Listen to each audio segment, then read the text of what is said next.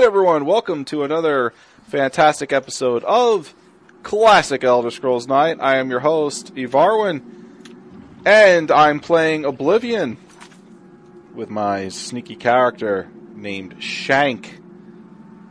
Uh, with me on the call tonight is QGN Community Managers John Supa, Hi, everybody. Moriq of Tamriel, Hey up my ducks, back with me, Moragiu. You're on Twitch, and in Cyrodiil, and on YouTube. Hello. and we've got a brand new host for you this evening to talk classic Elder Scrolls. The one and only Shanks Tank. Oh, it's not Dave. It's not Dave. Yay! Yo, um, I can just tell you that I have uh, watched and listened. That means I went, I watched the videos on YouTube and I listened to the podcast. So dual wielding classic Elder Scrolls, uh, caught up till now. Uh, I think what you guys have done with the show is fantastic. Um, and it's awesome. I'm really happy to be here. I'm stoked, and you're playing as me. I am. I am playing as you. Yay. Yay, Shang. Welcome So how to does the that make you feel that he's playing as you right now? It's just, it's a very literal out of body experience. If you see yourself die, is there a paradox moment? Environment, what are we doing here? Well, what I'm doing right now is I'm reloading my game. Uh, so basically, where I'm at right now is Fort Sutch, and I am. Oh God. Yeah, Shank already knows.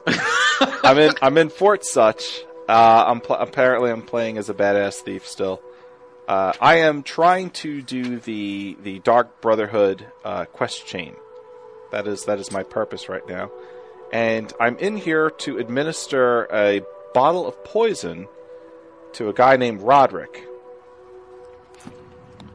Oh, I remember this. You were doing it last week. Can I ask you a quick question, Avarwin? Absolutely. Did you happen to take the um, secret entrance into here? The secret entrance. Uh, you know, I, I don't think so. I think what I did was I just went ahead and took an entrance. you I think you barged through the front door. Yeah. You just walked into the straight up. Strolled right on in like I own the place. Like a boss. Like a boss. boss. Strolling up like a boss. I don't like this singing thing. Everybody um, loves it. I've had I've had um, confirmation that people find it really entertaining when I sing.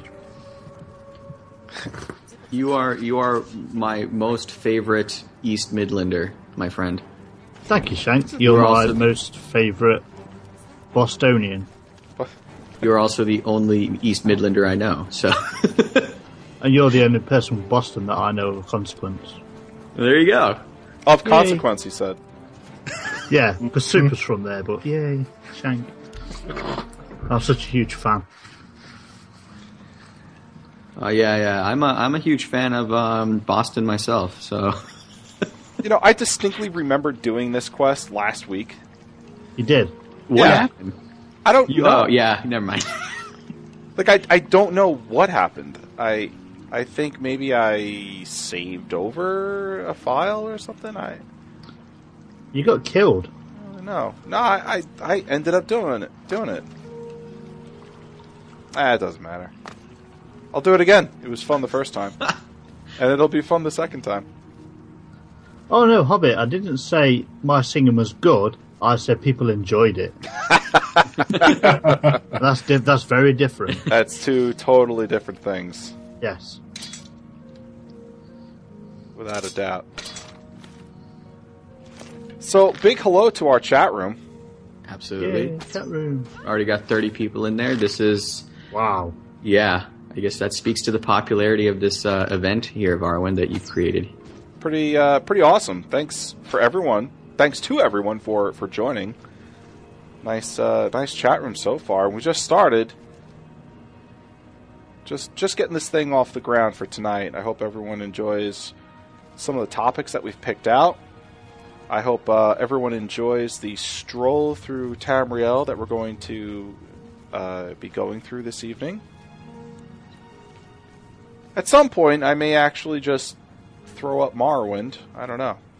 I, don't know. I think you should. That might be that might Wow. be good. I- If Randomness. if your uh, Skyrim happens to crash or your Oblivion, My Oblivion, to- yeah. As soon as Oblivion crashes, we'll go straight to Morrowind. I, And it'll I be like we really, planned it. I had really bad images when you said when I throw up Morrowind. Bleh, bleh, Morrowind. the whole province. I'm just gonna, just gonna hurl it right on up. Oh, see, look, there it is, right there. Roderick's poison. I did put it in here. I did complete this quest. Oh, and get out of here, man. What are you doing? Freaking. Let me. I'm I'm going to take a wild guess, but given Avarwin's track record of not saving frequently, Mm-hmm. I'm guessing he didn't save frequently. No, I think he saved right before walking out of the house instead of like walking out of the house and then saving. Yeah. Well, I, I've actually been really good about the saving thing. Check this Ah. out. This this guard uh, was up here, and I, I used my bow and arrow, shot the guard uh, from below, got her directly in the abdomen. She, here, he, here, she, here she is, right here, and uh, I just looted her body. All right. the the music, uh, the game stuff, uh, game audio is. Uh, just let me know, chat room, if that's too loud for you, and I will certainly lower it. Oh, uh, I can't quite read that. I think that's DVD.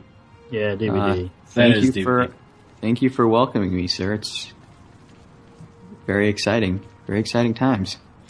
So, Shank, uh, for for those Yes, sir. for those uh, out there who who may not necessarily know too much about your your history in Elder Scrolls, and just know you from commenting on Elder Scrolls Online on Elder Scrolls Off the Record. Mm-hmm. What what can you sort of tell people about your experiences with the classic Elder Scrolls games? Some of your favorite classic Elder Scrolls games, what you like to do. When, when it comes to classic Elder Scrolls games, what's Shank? Define Shank in classic Elder Scrolls. Um, my experience right now is Oblivion and Skyrim. Although I have to be honest, after what you showed uh, during the, uh, um, oh my god, I can't remember. Maybe it was the previous stream of this uh, show when you sh- were thumbing through the anthology. Oh, Daggerfall. Yeah, no, no, no. He was like, I think you were literally like, you showed us the case yeah. and like all those things. And I, I'm very seriously considering buying that anthology because it just looks like it has awesome stuff, and I don't Oh, have to mess with DOSBox and Just no, I, I don't because like when I was uh, when it came out last year, I was kind of like, Oh, uh, is he on the may- show? uh, what? What? You don't have the anthology?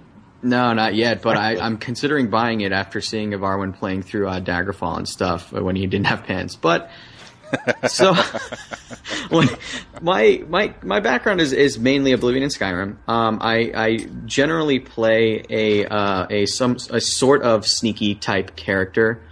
Uh, with uh, heavy emphasis on bow, uh, walking everywhere. I don't really fast travel except for that one time that never happened. Um, Which, by the way, is now on the brand new QGN trailer on YouTube. As soon as you go to our YouTube channel, you see the, the one moment when when Shank had to fast travel and then apologized to Todd Howard for doing so. and then You're threw welcome, myself Internet. off the throat of the world. So the story behind that is the YouTube fan finder video that gives you tips on how to make your trailer said the first five seconds has to grab somebody. so I said, this will do. It. It grabbed me, that's for sure. so, Consider me grabbed. yeah, so I, yeah, it was sneaky marksman, um, archery. Um, I, I don't. I, I try to avoid combat as much as possible, even though I, there are some situations where I just have to stand my ground and fight. Um, I, I'm known to run away quite a lot. like, a, wounded cheetah. like a wounded cheetah. that is absolutely that is probably the best uh, simile that you could have come up with there. Um, but yes, I I I, uh, I generally I, I run away a lot. I I am Oh, known to pretty accomplish really nothing. Um, if I play for two hours, chances are that I've done nothing of note except for walk for about two hours. Maybe I would have completed like a part of an objective for an overall quest. Maybe. yeah. Um, but that that's me. Um, looking forward to. Uh, I really do want to get the anthology and um, play uh, Arena, and especially especially Daggerfall after I- hearing. Uh, I will tell you, Shank, since you love walking so much, you will love Daggerfall because that's what I've heard, man. That's all heard. I did was walk endlessly for no reason whatsoever. I think if I were to start with the anthology, I would go Daggerfall 2 just because the control scheme is so much similar, as Ivarman And was pointing out that episode. Awful. Arena is awful. Yeah, I, I actually I got Arena, um, and Ivarwin had to like tell me like how to actually get the game to run. And I was, I was I was trying to get it to run, and I was like, okay, cool. So I was like putting my hands on WASD and the mouse, and I was like, um, not this isn't working. Yep. It's like, yeah, it took oh, longer to to put my hands- it than it did me playing it. totally, totally different. Now with Daggerfall, the default uh, control scheme for Daggerfall is actually what you see in Arena, but uh, you can go in there and manipulate the controls. Lay repair hammer. That's not worth 17 gold. so it um, you can manipulate the controls so it can play like a regular Elder Scrolls game. That's yeah, I, I that's that's kind of cool actually. So like you're not you're not clicking around on stuff. You're actually controlling your uh, what was it view based controls that you called it. Yeah, yeah. Yeah, That's pretty cool. So yeah, um, yeah, Ozgan in the chat saying yeah, the Daggerfall map is forty thousand square miles, and you get all the maps in the anthology. Am I correct in saying that? Oh, Yes. yeah, absolutely, dude. They're beautiful. And and I think honestly, that's probably eighty percent of why I want the anthology. Because I love looking through the maps and looking through like all just the the the, uh, the in-game like literature that comes with the, each one of the uh, the games, like just like reading through the manual and stuff. It, it's just so you get cool. you get PDF uh, documents of of the manuals. yep. That's pretty cool. and the the Daggerfall and Arena PDF manuals are stunning. They're absolutely stunning. I feel like taking them to like Kinko's or, or Staples or something and getting them, you know, printed out because wow, I just one shot that person. And get Um, them printed on, like, parchment. There you go. Don't don't joke. No, Don't joke I'm not. with me. That's what I'm saying. Yeah, like, Go I- get them printed I- on parchment. I may do this. And that's coming Okay, from a guy who won't pay $180 for a Shrine of Talos. No, I won't. So, It's less to go get those things printed at uh, Kinko's on parchment paper.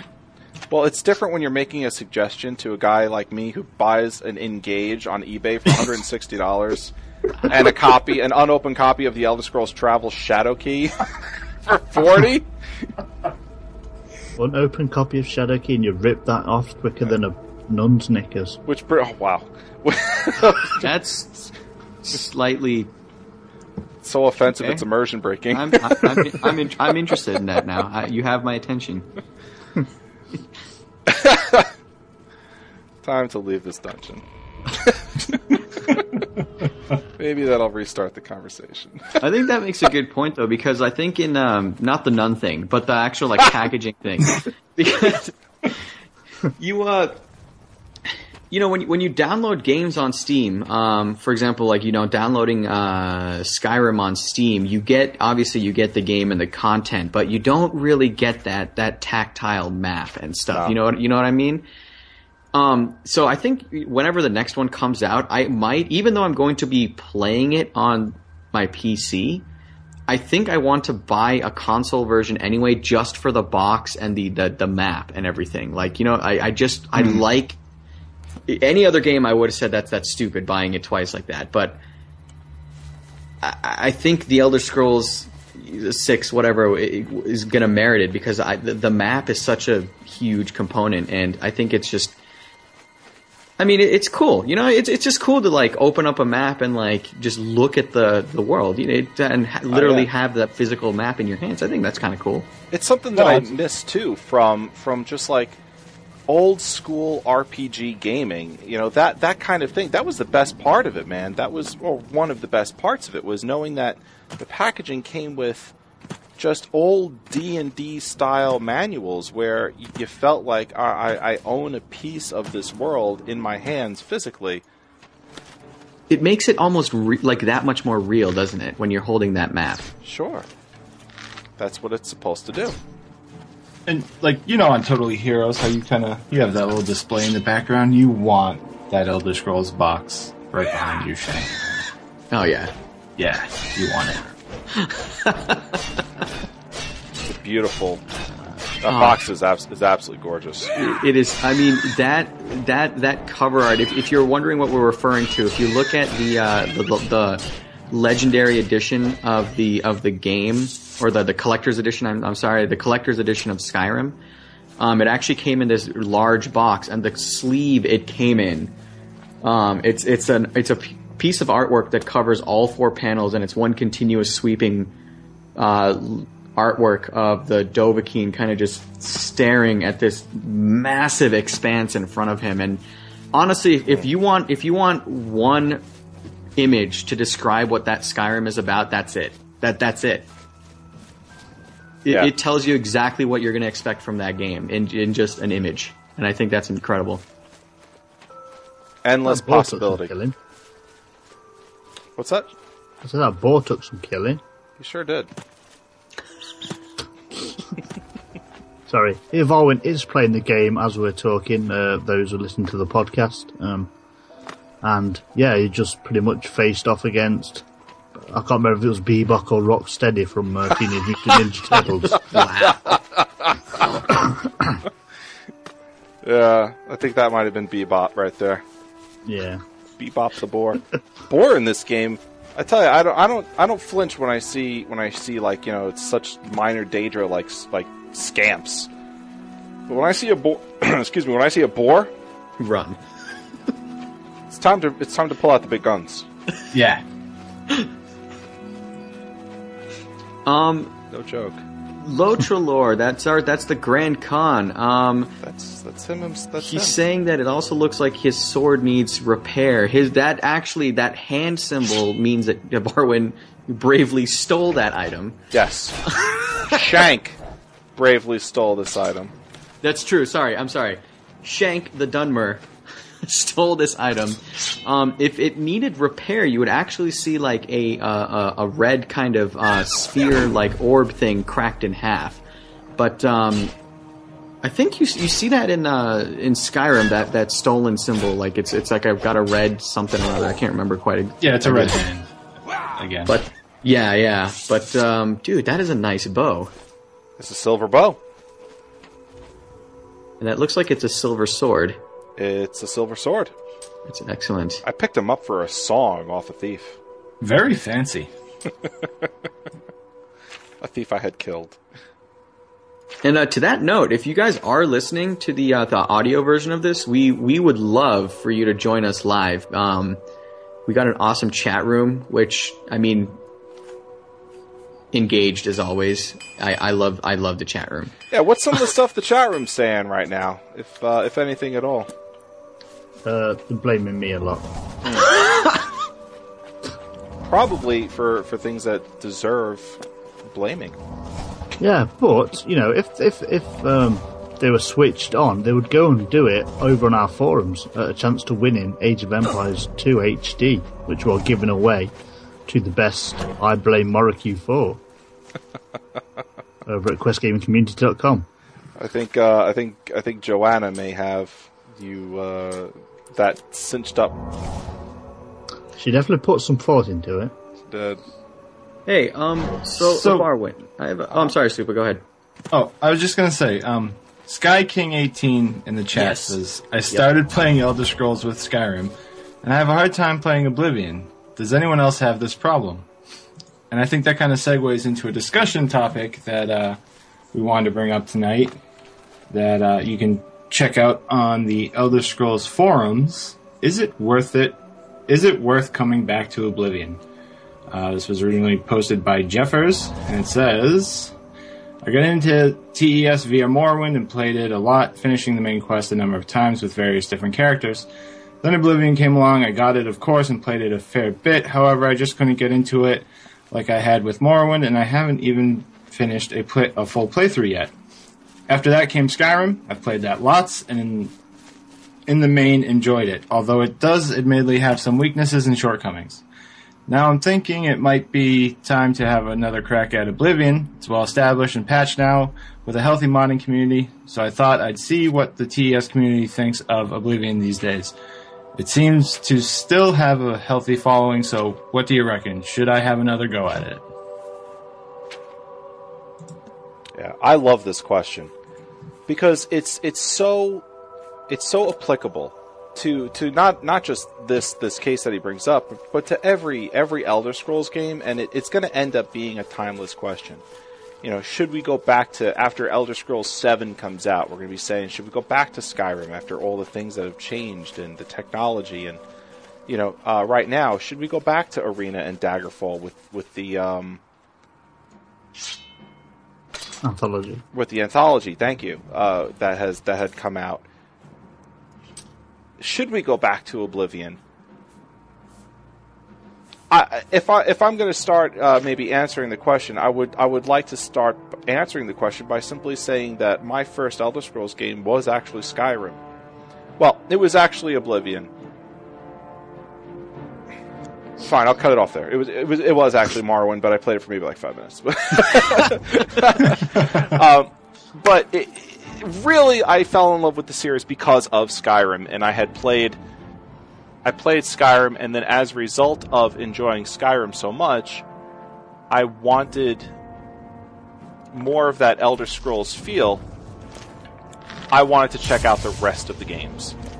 So for for this gentleman who has seen and experienced Morrowind and loved that game, and then experienced and loved Skyrim, which, by the way, I think is a rare thing. I think if you loved Morrowind and then you, you inherently find issue with Skyrim because people tend to think that it's a much more watered down Elder Scrolls game. That's just from my experience on talking to people on the forums that a lot of people who love Morrowind feel that Skyrim is kind of watered down by comparison. And I, I can understand why they would feel that way. Um, but to go from to, to love both of those games, I think the person is is definitely selling themselves a bit short uh, by not playing Oblivion, because I think it's it's a fantastic game. What, what do you guys think? Uh, well, for me, uh, Skyrim Oblivion was my first entry into the series, and I started playing it because of the uh, Skyrim announcement trailer. I enjoyed it. I played a lot of the side quests. I think I completed the uh, Dark Brotherhood and the Thieves Guild, and maybe the Fighters Guild at the time. And then Skyrim had come out, and I just got caught up in that. Never really went back to Oblivion and finished that playthrough. Um, but I think after playing Skyrim and for after playing Oblivion for as long as I did, I'm just sold on the universe as a whole. So I'll go back and play Morrowind. I'll finish Oblivion. I'm definitely going to try out Daggerfall just because I think I'll enjoy it because the controls are so similar. I can deal with the dated graphics. I just want to see more of the lore and more of the backstory to the game because I, I really am enjoying it. What about you, Maury? Uh, I, yeah, you got. I think you've got to go backwards. I think going backwards can help you go forwards as well. Um, I've sort of found that to be true. I think I think you're hitting on on a topic there, on a point that I think is extremely necessary, or not necessary, but extremely important to remember, is is that these games have not just tremendous lore history, but tremendous actual history. The series has been around for 20 years. What 20 years ago, what did this series look like? And why is that important? Because if you if you're to make the series uh, withstand the test of time, you got to know where where you've been if you're going to go someplace just as as fantastic. So yeah, I think you're right, Maury. I think you got to know a little bit of where they've come from.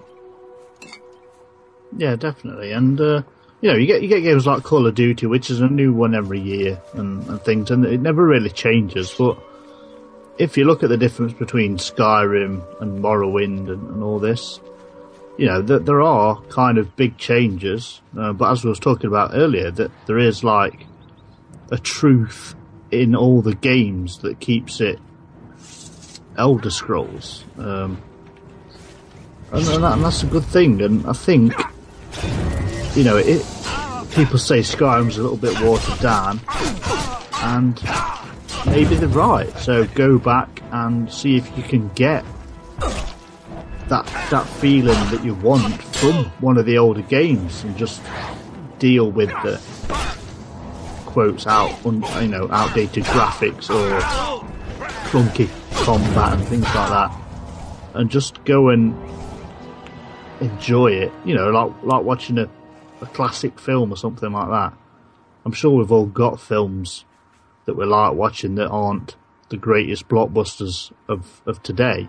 So definitely go and give it a go and um, try and enjoy it and try and keep it with an open mind and, and like a pure heart of loving Elder Scrolls and give it a, a, a solid try.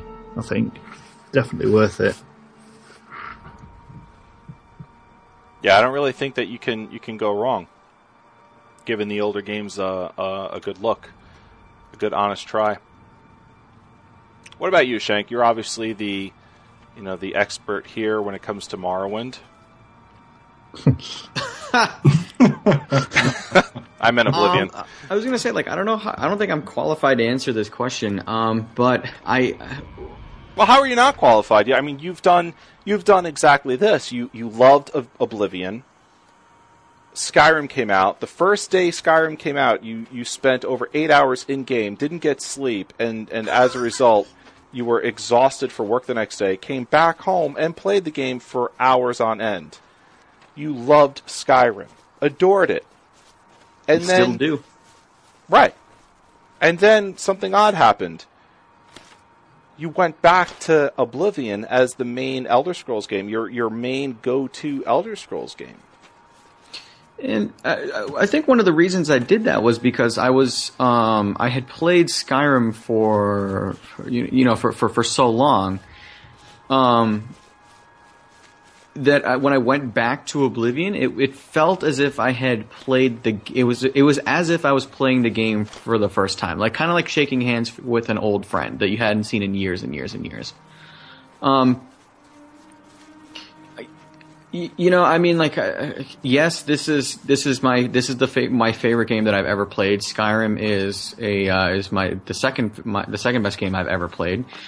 Um, so, I mean, obviously, I, I, am quite biased towards Oblivion, but I also recognize the fact that, um, and I think, Ivar, you were sort of hinting at this earlier, is that, and I've seen this on uh, various polls on uh, the, uh, you know, various uh, Elder Scrolls forums and whatnot, but Oblivion is actually the, you know, if there's a poll like what's your favorite game, Oblivion is like near the bottom, if not last, and people really, really, really love Morrowind.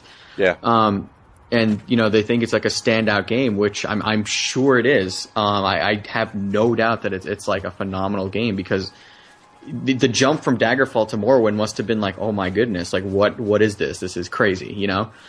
Um, it's huge. So I think I think it's fair to say that Oblivion is not one of the popular games among the Elder Scrolls uh, community, but because this was my first entry into the series, it always holds an incredibly special place into my heart. Because before this game, I had never experienced something like this in my life. I had never experienced such freedom like this in a game. And I think with each game, each successive game, you're you're given more and more choice. Um, you know, they keep giving you slowly, they keep giving you slowly a little bit more choice here, a little bit more choice there but I think the, the, the core of the series remains true while they keep expanding the choice and the freedoms that they're allowing. You know, from Oblivion to Skyrim, you no longer have to pick your skills. You can you can literally do whatever you want. You know, mm. um, and I, I think me personally, I know that I really want to try Morroblivion, which is a mod, um, which is basically Morrowind running off of uh, Oblivion's engine and I really, you know, something like that, that's a great reason to go back and try the older games if if you haven't played them, or even if you have played them and you kind of you know like this gentleman grew up with uh, Morrowind, uh, uh, you know, played Oblivion, didn't really take to it that much, and played Skyrim and loved it. You know, maybe he could try uh, Skyblivion, which is a mod that's coming out, and you know, who knows? Maybe mods can inject new life into a game. I, I know it did for me. Um, so that that's a, that's a whole nother reason to go back and try because that will fundamentally change your experience and make you look at the game and play the game in a slightly different way than you had originally. So I think specifically, should you go back to Oblivion? I think, uh, you know, sure, why not? I would, I, if there was something specifically you didn't really like about it, I would check to see if there's a mod out there that can help you, that can help change the experience or enhance your experience. Um, and I guarantee if there is, you'll have a you'll you'll you'll like the game a little bit more. Um, but you know, in the end, I think it just comes down to what what what kind of playstyle do you have? What kind of things do you expect from your uh, from like for example from Morrowind and Skyrim? And if there's something that you just couldn't quite grasp, then in the end it might not be for you but I, I, would suggest you know trying all avenues um, first, like for like like the mods and stuff before, um, you know, not deciding to come back uh, because you know to your credit, you did play the game. You you actually did play the game. So yeah, what what was it about Oblivion that he he had disliked? It should be in his. Uh, I think he makes mention of that in the post. Uh, I'm not sure. Let me bring it up real quick. I think okay.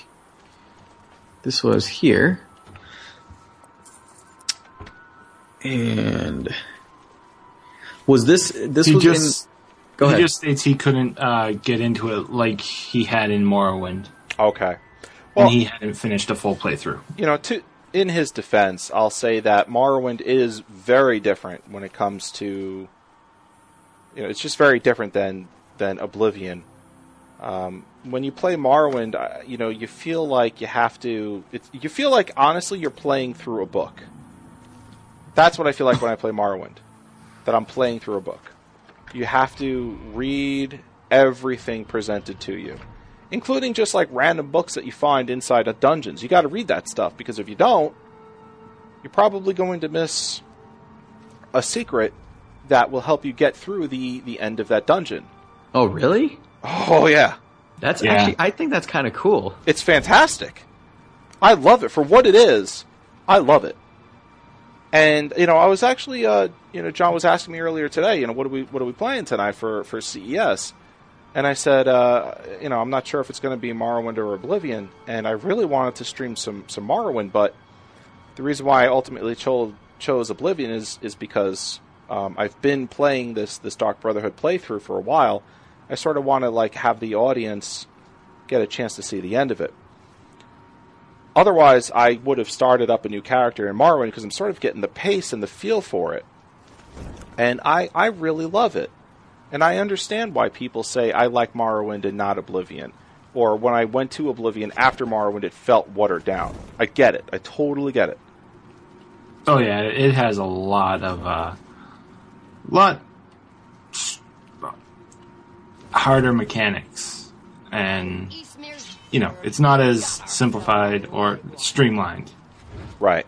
I think you could so say that a, though there's a lot more management. Right. I, I, think you can say that to the that to the series overall. Like from title to title there are things that are added removed streamlined. So it might seem like one like as the series progresses it gets it gets perceivably like easier with each successive title to kind of go through. Um, but I mean, I, I, think that might just be because you know, as a developer studio, you're you're constantly tinkering and experimenting and throwing out what works or throwing out what doesn't work and like adding stuff that does oh, work sure. or just simplifying stuff. You know, so I think that, that might speak to the iterative process, but. I mean, yeah, it, it, I think it just kind of like makes sense to uh, if because I've heard the same argument, man, that uh, I have a friend back home who loves, loves, loves, loves Morrowind, and didn't really. In fact, I wonder if he wrote this post, but he didn't really take the Oblivion that much. Um, and he he does like Skyrim, but he didn't really take to Oblivion. And he was, you know, he said the same thing. He was like, man, like Morrowind, you had like this cool, like sort of the landscape was like very different. You had all these different things. It was a much harder game, and Oblivion it's kind of watered down. Eh, So he was kind of making these sort of similar arguments, and I and I can see that if depending on where you entered the Elder Scrolls series, that has a complete that completely 100% influences how you perceive the successive games and the previous games for Well, that. without without a doubt, without a doubt, I would I would definitely say that is hundred percent true. That said, I will also have to say, you have to be the kind of person where you're open and willing to accept how the game is going to play when you go backwards. So to you know, again, part of this question is is Oblivion worth worth revisiting? Yes, but only if you think you can keep an open mind in accepting how Oblivion approaches Elder Scrolls, how it approaches your uh, inter- interacting with Tamriel. If you keep an open mind, then you should be okay.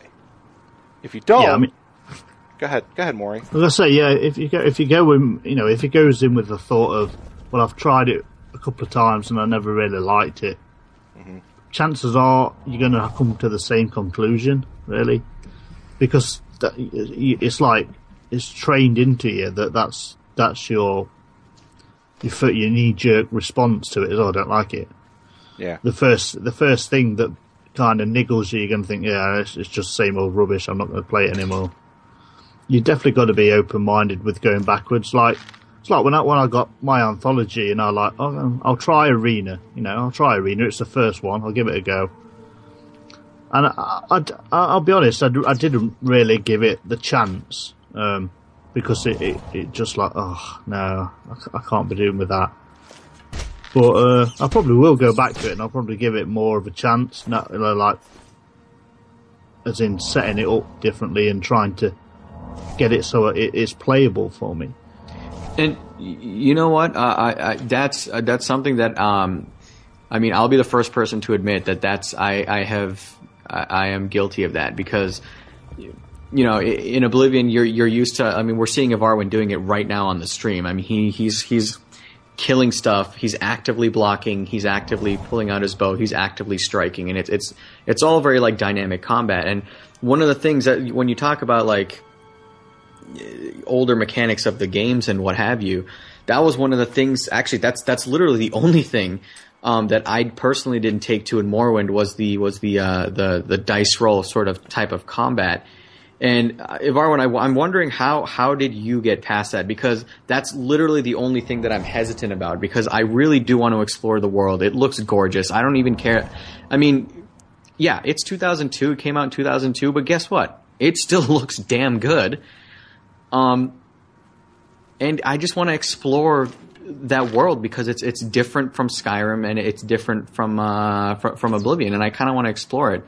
But for me personally, I'm just kind of hesitant 100% only because of just the combat. Everything else I'm fine with. So I'm wondering how how if you uh, how did you uh, kind of um, I accepted it. Was there any like I mean I guess like It's still jarring. some sort of learning curve or something like No, that. I'm that still yeah, I'm still going through that learning curve. It's still jarring. It's it's still difficult for me to to get through. But basically, what I I do is I just simply say, okay, here we go. Here's another fight. Let's make sure that I have potions on me. After the fight, I got to hit my my T button and rest until I'm fully healed. And then I'm just gonna, you know, I'm gonna hit the F5 button and, and, and save. It's a particularly difficult fight. And this is this is how you play Elder Scrolls back in 2000, what 2003, 2002. Mm-hmm. Um, and just like, and you're gonna laugh, but you know, I I've taken to Shadowkey I told John earlier today that it was difficult for me to, you know, it's I I can't put the in, my my stupid Nokia N-Gage down because I like Shadowkey I'm enjoying it, and it's an action Elder Scrolls game. There is no exploring in that game whatsoever, none. Oh, okay. Uh, yeah, no. So you, you can't bravely run away. oh yeah, you can bravely run away. Oh, okay, that's good. So, I mean, Varwin we know is playing Oblivion, uh, jumping into some Morrowind, but I mean, the rest of us here, are there any past games that you're going to say, maybe you can say right now, I'm going to go back and play this? What would it be right now? For me right now, I really, really do. Well, because I, I bought Morrowind on Steam, so I do have this game. I bought it when it was like five dollars on the Steam sales, Go Steam sales. Oh, yeah. Uh, so I, I really, really, really do want to go back and play Morrowind. Um, I know this mod, Morroblivion, exists because I have attempted twice to play Morrowind, and the, the combat was something that was that I that I found difficult uh, both times. And I really want to try this mod, Morroblivion, which uh, Bradford, if you're still in the chat room, help me install it. Um, I, I really, really, really do want to go back and install it and try it out again and see see how it feels. Um, because uh, that's the game that arguably made this like a launched this into like a huge like epic franchise. Um, that it that in like you know the modern years. Um, so I, I really do want to kind of go back and try it out uh, uh, again. Yeah, me. Um, some people may have seen from uh, Twitter um, the constant um, updates of saying Quest Games going live, playing Oblivion. That's me. Um, trying to go backwards. uh, to uh, not great success, at least on the stream. Uh, last Sunday, I think it was, I made my first attempt at it. I played for an hour and a half thinking I was streaming. Turned out it had disconnected after five minutes and um, Twitch hadn't updated me because it was still running on my XSplit.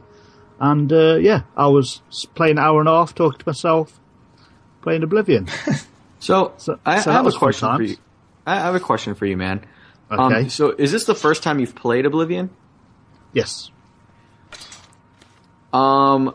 Okay. Cool. Do you mind if I watch some of your streams? Like whenever you're going live, I would love to just see, like, your first your first few hours of Cyrodiil, if you will. You're more than welcome. Everyone's more than welcome to jump in when I can. I think me and finally fixed it today, so I can stream it. Yeah, it, Ah. looked, it looked like it looked like we were our test was was very uh, successful. That's excellent. Yes. Yeah. So, yes, it was it was very bad. I mean, I think I had it running at something like 15 frames and 480p, and it was still dropping frames. Um, so I just had to screen region it rather than have Oblivion as the uh, Right. Right. Right. Choice. So yeah, it was very, it was very frustrating. Well, Uh, hey, man. and- Yeah, uh, I was Go gonna say, like, if you if you uh, if you have any questions on it any time, um, I will be more than happy to answer them for you or help you out in general. Yeah, Shank's I- I- great that way. I, I, I know that uh, when I first played it, I had never played a game as deep as this in terms of skill system, in terms of you know all the different things that are on hand with you, and I I know I was very overwhelmed. Um, so if you need any advice, like I will be glad to help you through it because I, I know how frustrating and um, overwhelming it can be at times. Well, so I I've have a great um, idea. Oh, sorry. no, go Go for ahead. it. Oh, I have a great idea for a, uh, a YouTube guide, Shank. You should do the how to navigate the Oblivion Persuasion Pie game. Aha! we would get we would get a thousand views. Oh, Yeah. I No one that knows a how bit to do that today. stupid That's that's uh, very strange. Who do, who was I teach? Was that Varwin I was trying to teach how to do it? Yeah, you taught someone. It does exist uh, in one of our videos, but I want I want just Shank going. All right, everybody, this is how to do this stupid, incomprehensible mini game. Here's how to do it. Hey man, I love it. I think it's cool. I'm probably Speech one pizza. of three people who like it though. So I like it now that I understand it. Now that I was able to watch that and, and you broke it down, I was like, oh, okay, now it makes sense. Because before, I was just clicking stuff. I was I was the same today. I was like, okay, I've got this one open. I'll press that one. Oh, she didn't like that. yeah, it got it got to a point where I was trying to buy repair hammers, and she wanted seventeen gold each. Well, like you guys have said, you uh, more. You're going back and playing Oblivion. Shank really Yeah. wants to play Morrowind. I think I'm going to go back into Morrowind. And I was playing a little today, and the barter system in that is not.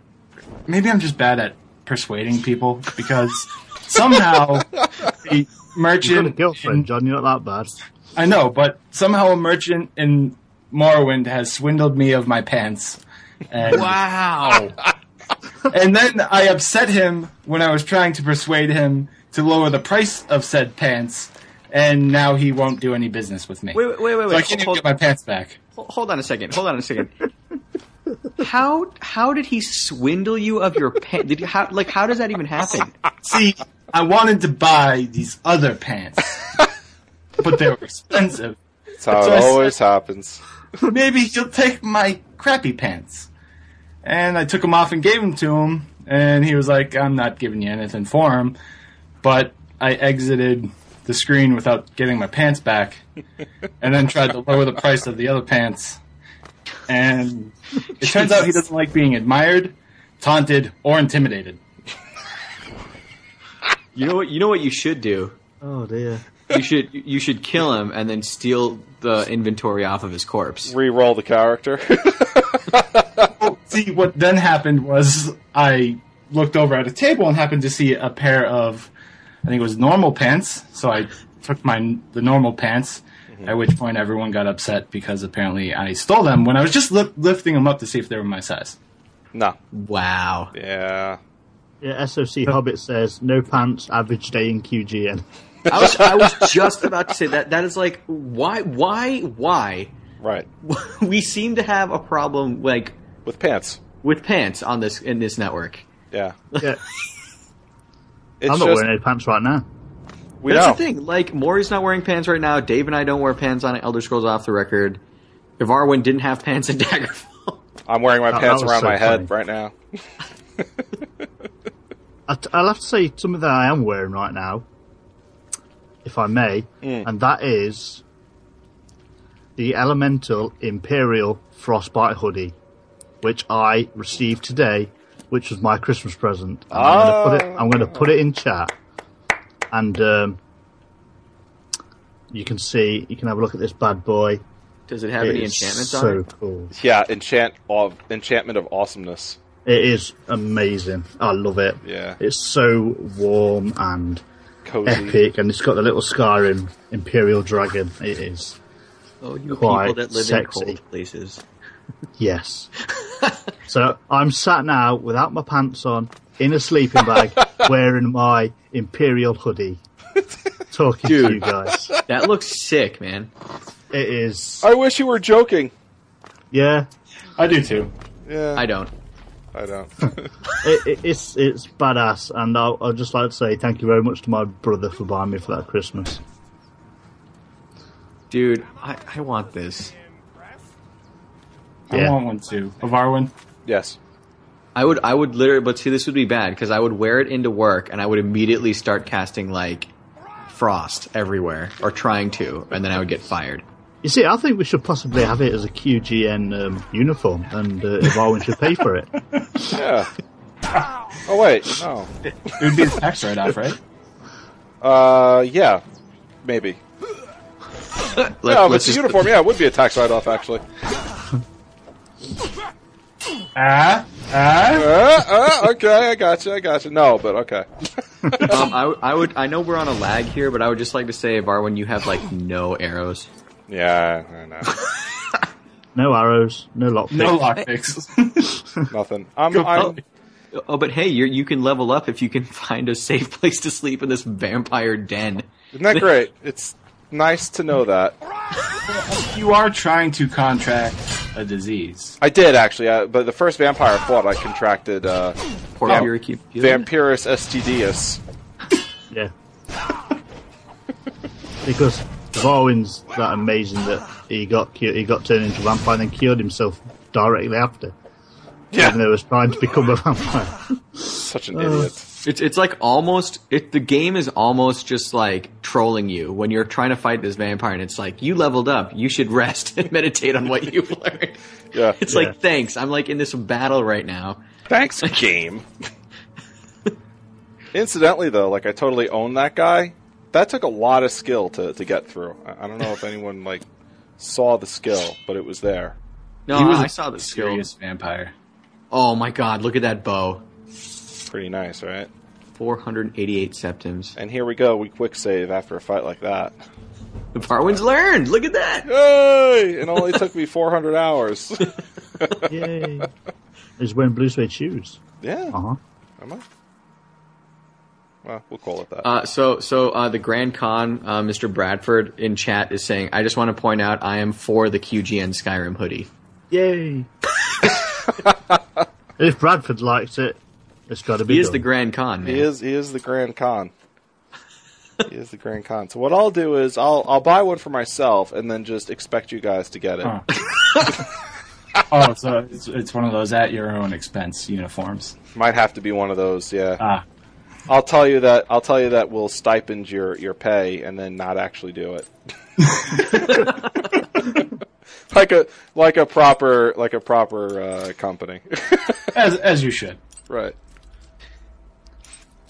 And also, what is a proper company is uh, Amazon.co.com. And um, if you're on our Twitch page, you see that we've got a little link. And if you go and buy some stuff on Amazon, we would love you to click our link first and, uh, you know, kind of help support the network. If you feel a bit iffy about donating money, you know, if you're going to buy something from Amazon, just uh, give us a heads up and uh, make us some money so we can carry on producing great content and uh, hopefully produce more. And uh, you know, we can finally get Shank a haircut. That would, dude. You say that, but you should have seen me in college. Now now where where is uh, where is this this link? You said it was on our Twitch page, right? Yep, Yep, Yep. right below Okay. the stream. Right below the stream, under, underneath Alright. the tweaked audio. Help help feed a a uh, naked QGN podcaster from the from the waist down. Please buy us pants and shop with that link on Amazon, folks. Yeah, This uh, pants are appreciated. pants are appreciated. Uh, a, a helpless man named named John, who who was once Stole my clothed clothed from from the waist down. No longer. He was his his pants were stolen by a just a a terrible terrible NPC in Morrowind. Oh, that shameful NPC who just steals pants. He's a horrible purveyor of goods. I've right. reported him to the Better Let, Business let, Bureau. let's just assume he's an Argonian. he was a Dunmer. No, he was an Argonian. You can you can help you can help a man like this today by simply quick clicking on that that link in our Twitch page, buying something off of Amazon.com, whatever you like. It doesn't matter. It only, it doesn't take much. If you can buy a coffee, you can you can buy Johnson pants.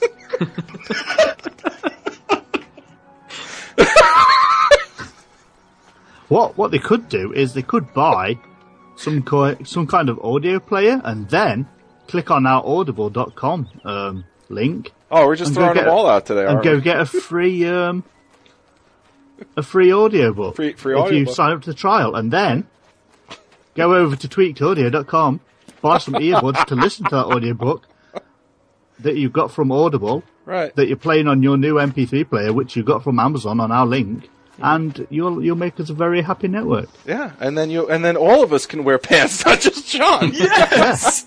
Yay! Pants for all! Pants for Well, all. I don't. I don't know if I want pants. Thank you. you can have shorts then. Shank would like a, a kilt. He would like a kill. Thank you to audibletrial.com forward slash Quest Gaming Network. Thank you to tweakedaudio.com and and thank you for shopping with our link over at amazon.com. So, uh, seeing you rummage about these dungeons has inspired me to bring up the one of the tweets you wanted us to talk about tonight. John, you're fantastic with the segues today, by the I way. know I'm doing I'm doing a great job. You really are. Wait, isn't a Segway one of those little things that you drive around on? Yep. Yeah. But Yes. it's spelled differently. Okay. Yeah. Okay. Yeah, just checking. Nope, you're good.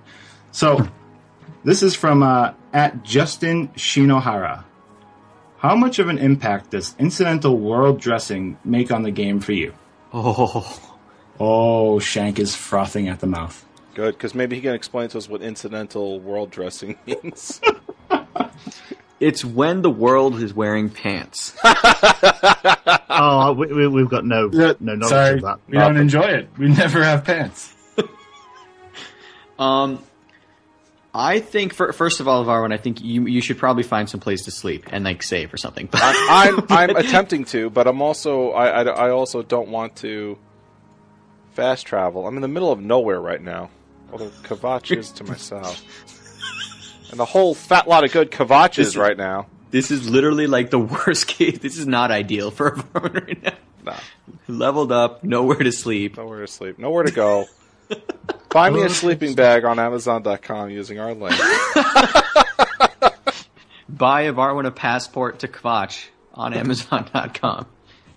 Um, so I think of incidental world dressing. Um, I think um, what uh, he was uh, referring to is stuff like uh, just kind of extraneous stuff in the landscape. For example, I mean, Ivarwin's in the Colovian Highlands right now, and we're seeing like random trees dotting the landscape. You can see, you know, various boulders dotting the landscape. It's literally just kind of like the the the uh, the, the final touches, like the, the the random stuff that's in the world, and also like, okay, he's fighting an imp. The enemy just kind of popped up. So stuff like that. I think that's that's my assumption as to what incidental world dressing is. I think. As far as how it influences you, um, is it influence your playstyle? Is that what the question is, Supa?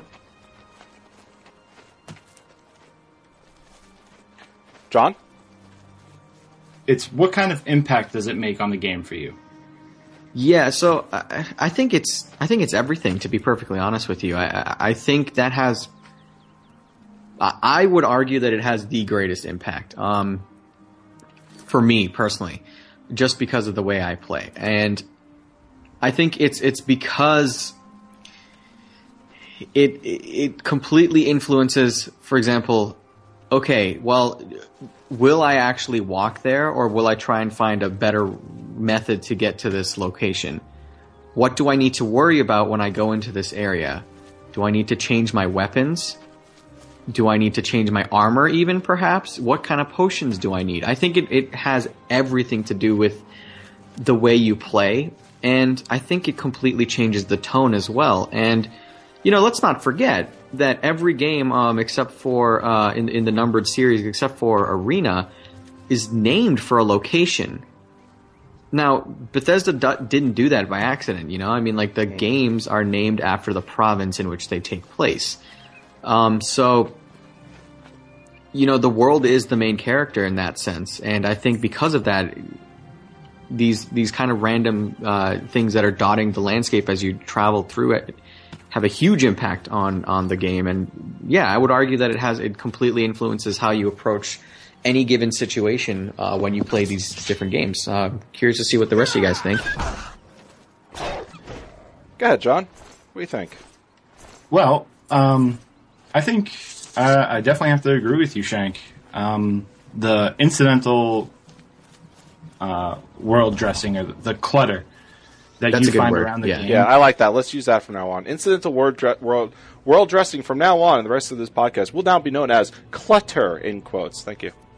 You're so, all the clutter really sets the tone of one where you're at and the kind of culture you're in. Like you're playing Oblivion on stream for us, and you don't see all the furs that you see laying around in Skyrim, and you don't see all the camping equipment and stuff laying about like you would in Skyrim. So I think it's very interesting that the little things, the little details set the story and the setting up in such a way that really make these games impressive and make you feel like you can kind of get the culture and you have a deeper understanding of what what's going on in that province that you're playing through at that time. completely agree. I mean, I'm glad you hit on the culture because I think that is important because each of these areas have, you know, each of these provinces have different cultures. Uh, Cyrodiil is unique in the fact that it's kind of like a melting pot of all the different because it's the capital province. So, uh, yeah, I mean, you make a good point with the culture because that it, it does, you know, that helps to really sell the tone and the setting that you're in. So, yeah, I completely agree. Right, and while it is a melting pot, like a very um, imperial dominance, so there's You a do. lot of Y- pro-imperial stuff around in that game. Um, Skyrim, you have the, you know, the Nords and that culture, and then Morrowind, you have the Mer and uh, Vvardenfell and the culture there, and it's they're completely different because of the clutter and the little details in those games. It's the, yeah, like the devil's in the details, and when you when you have when you have a, a, an open uh, world that you're expected to explore and not just you know run through quest by quest, the more details you put in that world, the more alive it feels, which has always been the strength of the Elder Scrolls series. So I think you know to the to the question of you know does does the clutter how does the uh, the clutter impact you or do, you know does it impact? I think it has one of the biggest impacts in the game. Just like the class system is extremely important in the game and, and impacts your gameplay and, and the combat and how that feels. Uh, and if it's weighty enough, and does that impact the game? And sure, of course it does, and so does, believe it or not, the clutter. And uh, Ivarwin, there's something that you said that I want to hit on real quick. You said the devil's in the details. I have never seen or played a game that has as much quote unquote clutter and all the infinitesim- infinitesimally small details as Skyrim has. There's just so many details that I think it has even more so than Oblivion. Um, and it's one of the things that you know, I mean, you go into the Falkreath region, you are completely convinced you're in a forest. You just stop for a second, you can hear the birds, you can even hear the trees creaking, you can see the individual branches swaying. These are the tiny little details that help you sell, and to that extent, like Skyrim, in my opinion, is the most detailed world that uh, I've ever had the pleasure of experiencing. So, I, I, I yeah, I, I I have to say that you're right on that. What about you, Maury? Uh, you, you repeat the question. I've just been paying attention to the chat. Um, Well, do you think um, the the clutter in the game does it have a uh, a large impact on the game for you that that you play in Elder Scrolls? oh, uh, You know, things Definitely. like plates and whatnot being um, being on tables. yeah. I mean, it, it's definitely it's definitely important because it makes you feel like you're in a world. You know, while some minimal, you know, some games go for minimalistic and streamlined. I think having, you know, if you go into somebody's house in Sky, in Skyrim or in Oblivion, you want to see that someone's living there, and food on the table, books, you know, and uh, housing chests and all that kind of stuff. It just makes it look like it's a home and that, like those people yeah. are living there and that Feels lived in. Yeah, and they're they're you know the world of, of Elder Scrolls is lived in. And like one thing I've noticed with playing um, Oblivion, if you look in all the barrels and things like that, to me it seems like there is more diversity in what you can find in there than there even is in Skyrim. Now most of it's useless stuff, you know, and and stuff you're not going to take. But to me, it seems like there is more of it in in Oblivion than there is in Skyrim like quills and different shirts and trousers and, and just loads of just stuff that each individual item might not be important, but together it just gives you such a, a vivid picture of this amazing world that you live in, which is full of diversity and different races and different beliefs. And it's just a, it, it just is a world, you know. Yeah. Yeah, I think that's a really good way of putting it. Is that you know all this clutter helps make the game feel lived in. I think that's a that's an awesome point, and I couldn't agree more.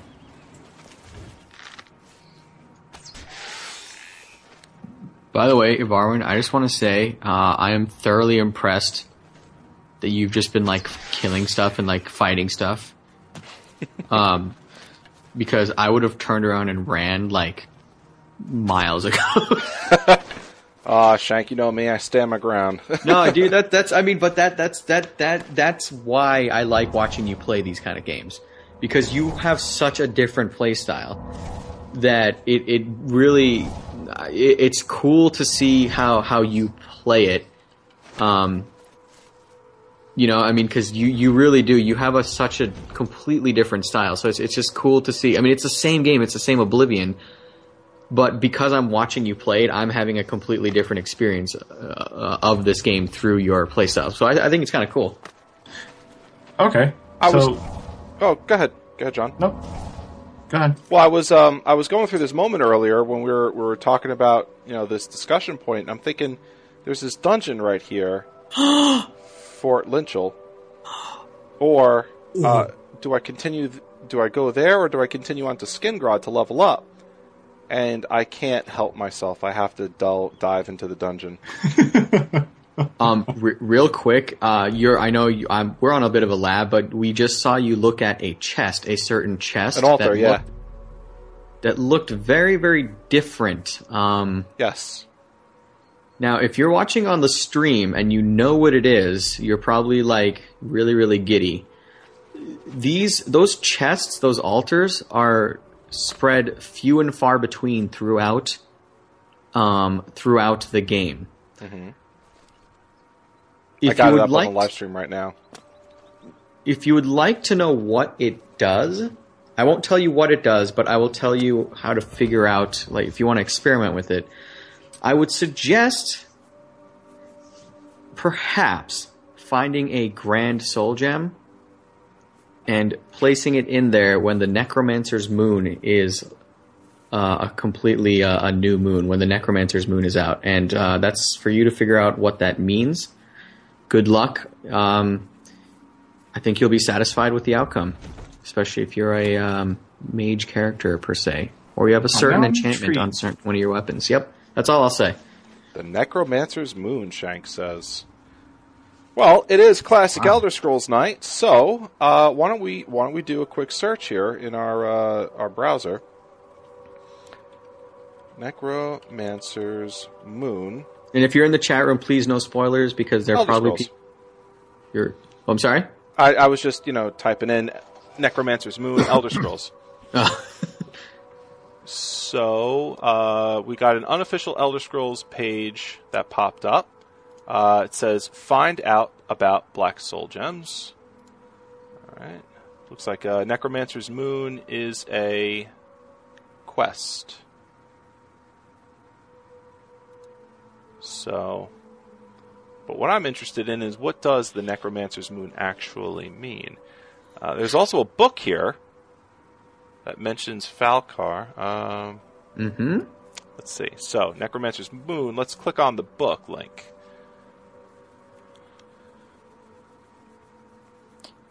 I, I'm, I must apologize. I feel like you guys were trying to take the conversation somewhere, kind of derailed it a little bit.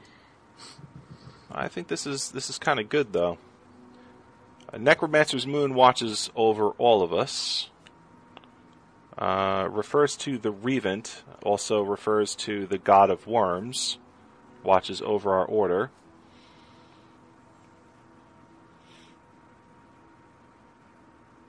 All right.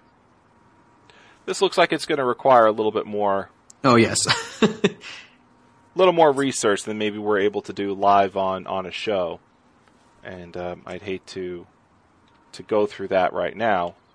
Um, but yeah, so necromancer when the necromancer's moon is up, you, you take a black soul gem and you put it in one of those altars. Is, is basically what you're saying, right, Shank? you take a grand soul gem and you place it in one of those altars. Correct. Okay, cool, cool. We'll uh, take a look at this. So that is uh, for for anybody that's listening eh, or, or watching. Um, that's uh, that is my random, not so weekly challenge. But Varwin found it, and I was like, "That's cool." Very That's cool. why Shank's on here. Exactly. That is why. That is why because he he's got tiny little pieces of of information like this that that I just love hearing about. Yeah. So, John, before I had cut you off very rudely before, um, and you gracefully gave the uh, the floor to me and my insanity, what uh, what what did I interrupt? What we were about to say?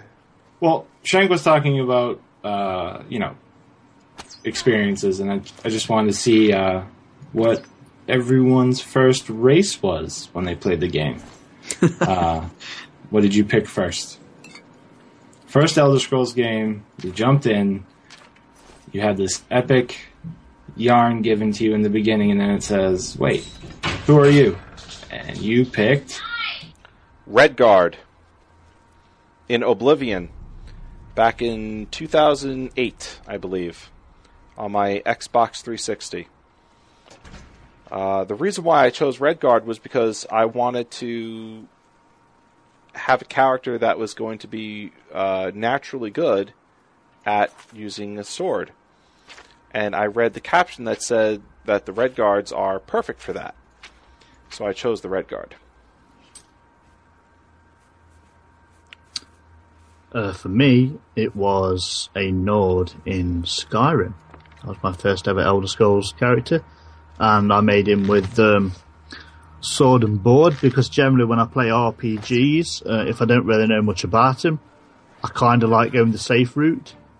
So a shield and sword gives me that kind of safety for me to explore uh, places. Um, for me, it was actually a, a Dunmer in Oblivion. Um, and it's the reason I chose the Dunmer was number one, uh, my buddy and I, when we were both playing it, we didn't know what was going on. That was the whole kind of oh you're overwhelmed with what's going on choice kind of thing. Oh, fail arrow.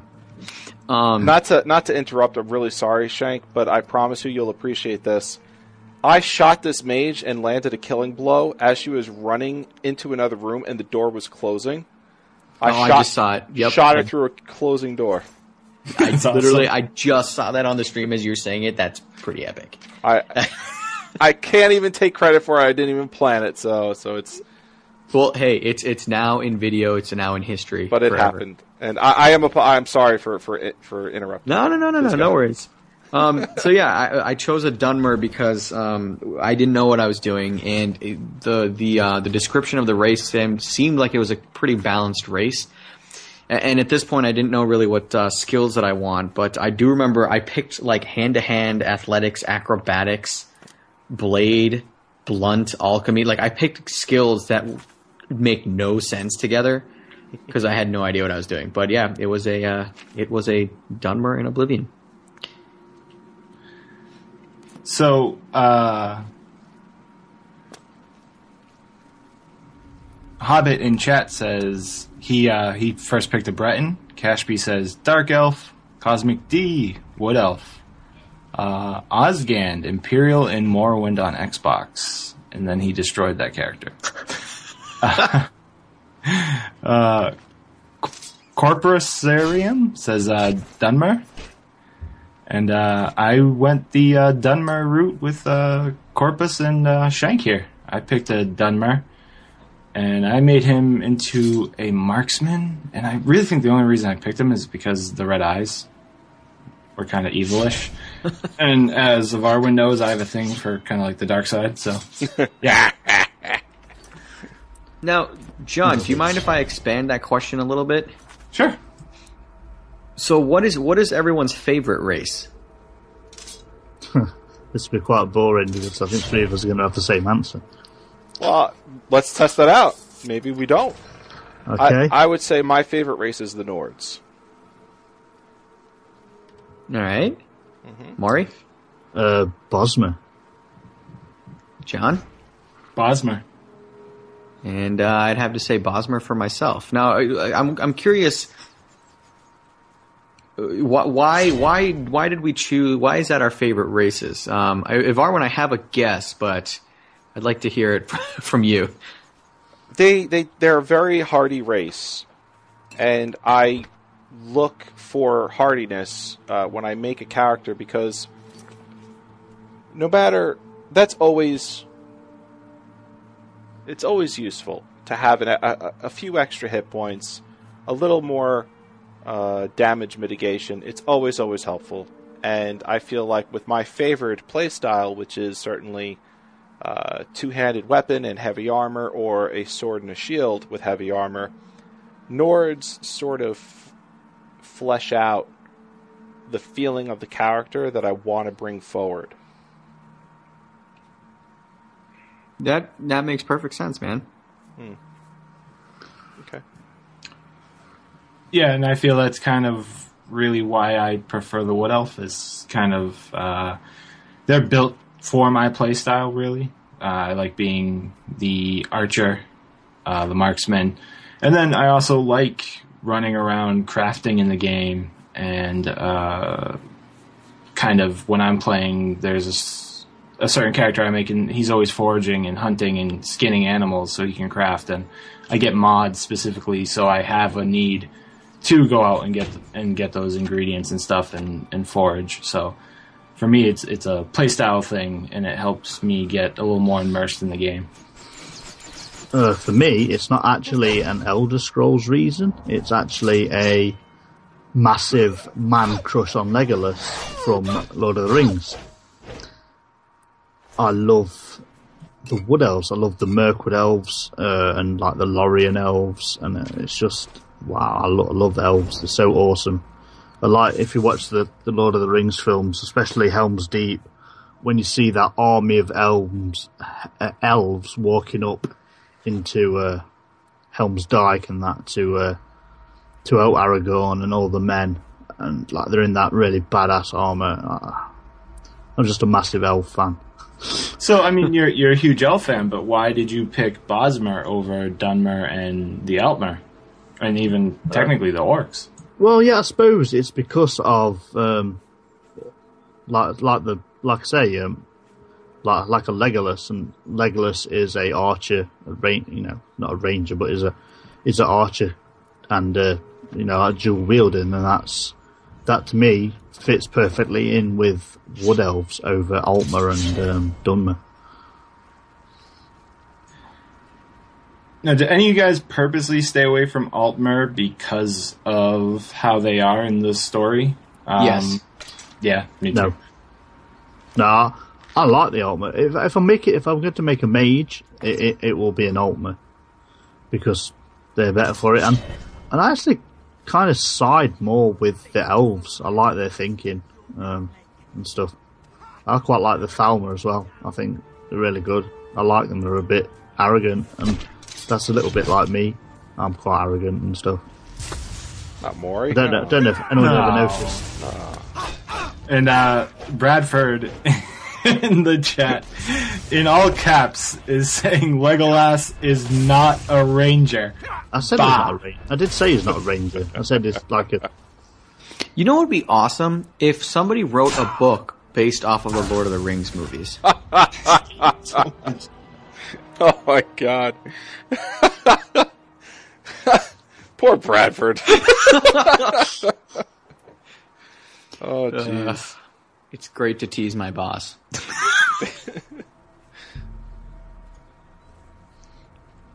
so, I mean, that's cool, man. I, I, I like. I mean, it, it's it's interesting. I, I I I just find these things kind of interesting as to like why people make the choices they do in these games, and you can tell it's a very very personal choice, and nobody just kind of makes it lightly. You know, like we've all thought about very specific reasons as to why we choose Oh yeah. the race, why we choose to play the way we do. I mean, it, it's a very, it's very, very personal, and I, I like hearing everyone's takes on it. It's really interesting.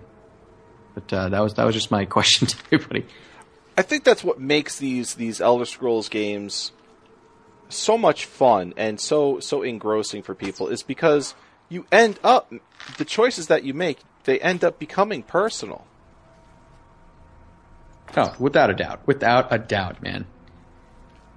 Yeah, And that's I- why I it's so much fun to get together and talk about it like we do because, you know, it, it's fun to hear everyone's side and how everyone approached the story and how everyone really adventured through this world because everyone did it differently or and it had a different experience. So it's very interesting to hear what everyone has to say. Oh yeah, I mean, you Yeah. know, there's a you you go through the games, and because every because you a lot of the choices that you make on on the character is very personal and very well thought out.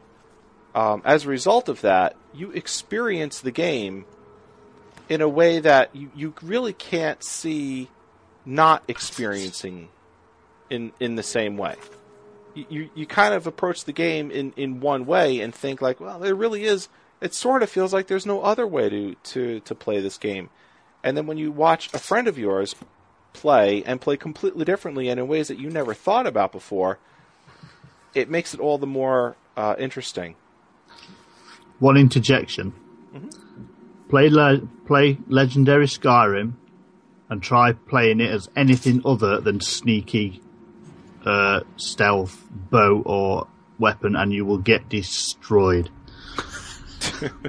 you you seriously, if you try to go toe to toe in Skyrim on Legendary, you you won't even be a stain on the floor.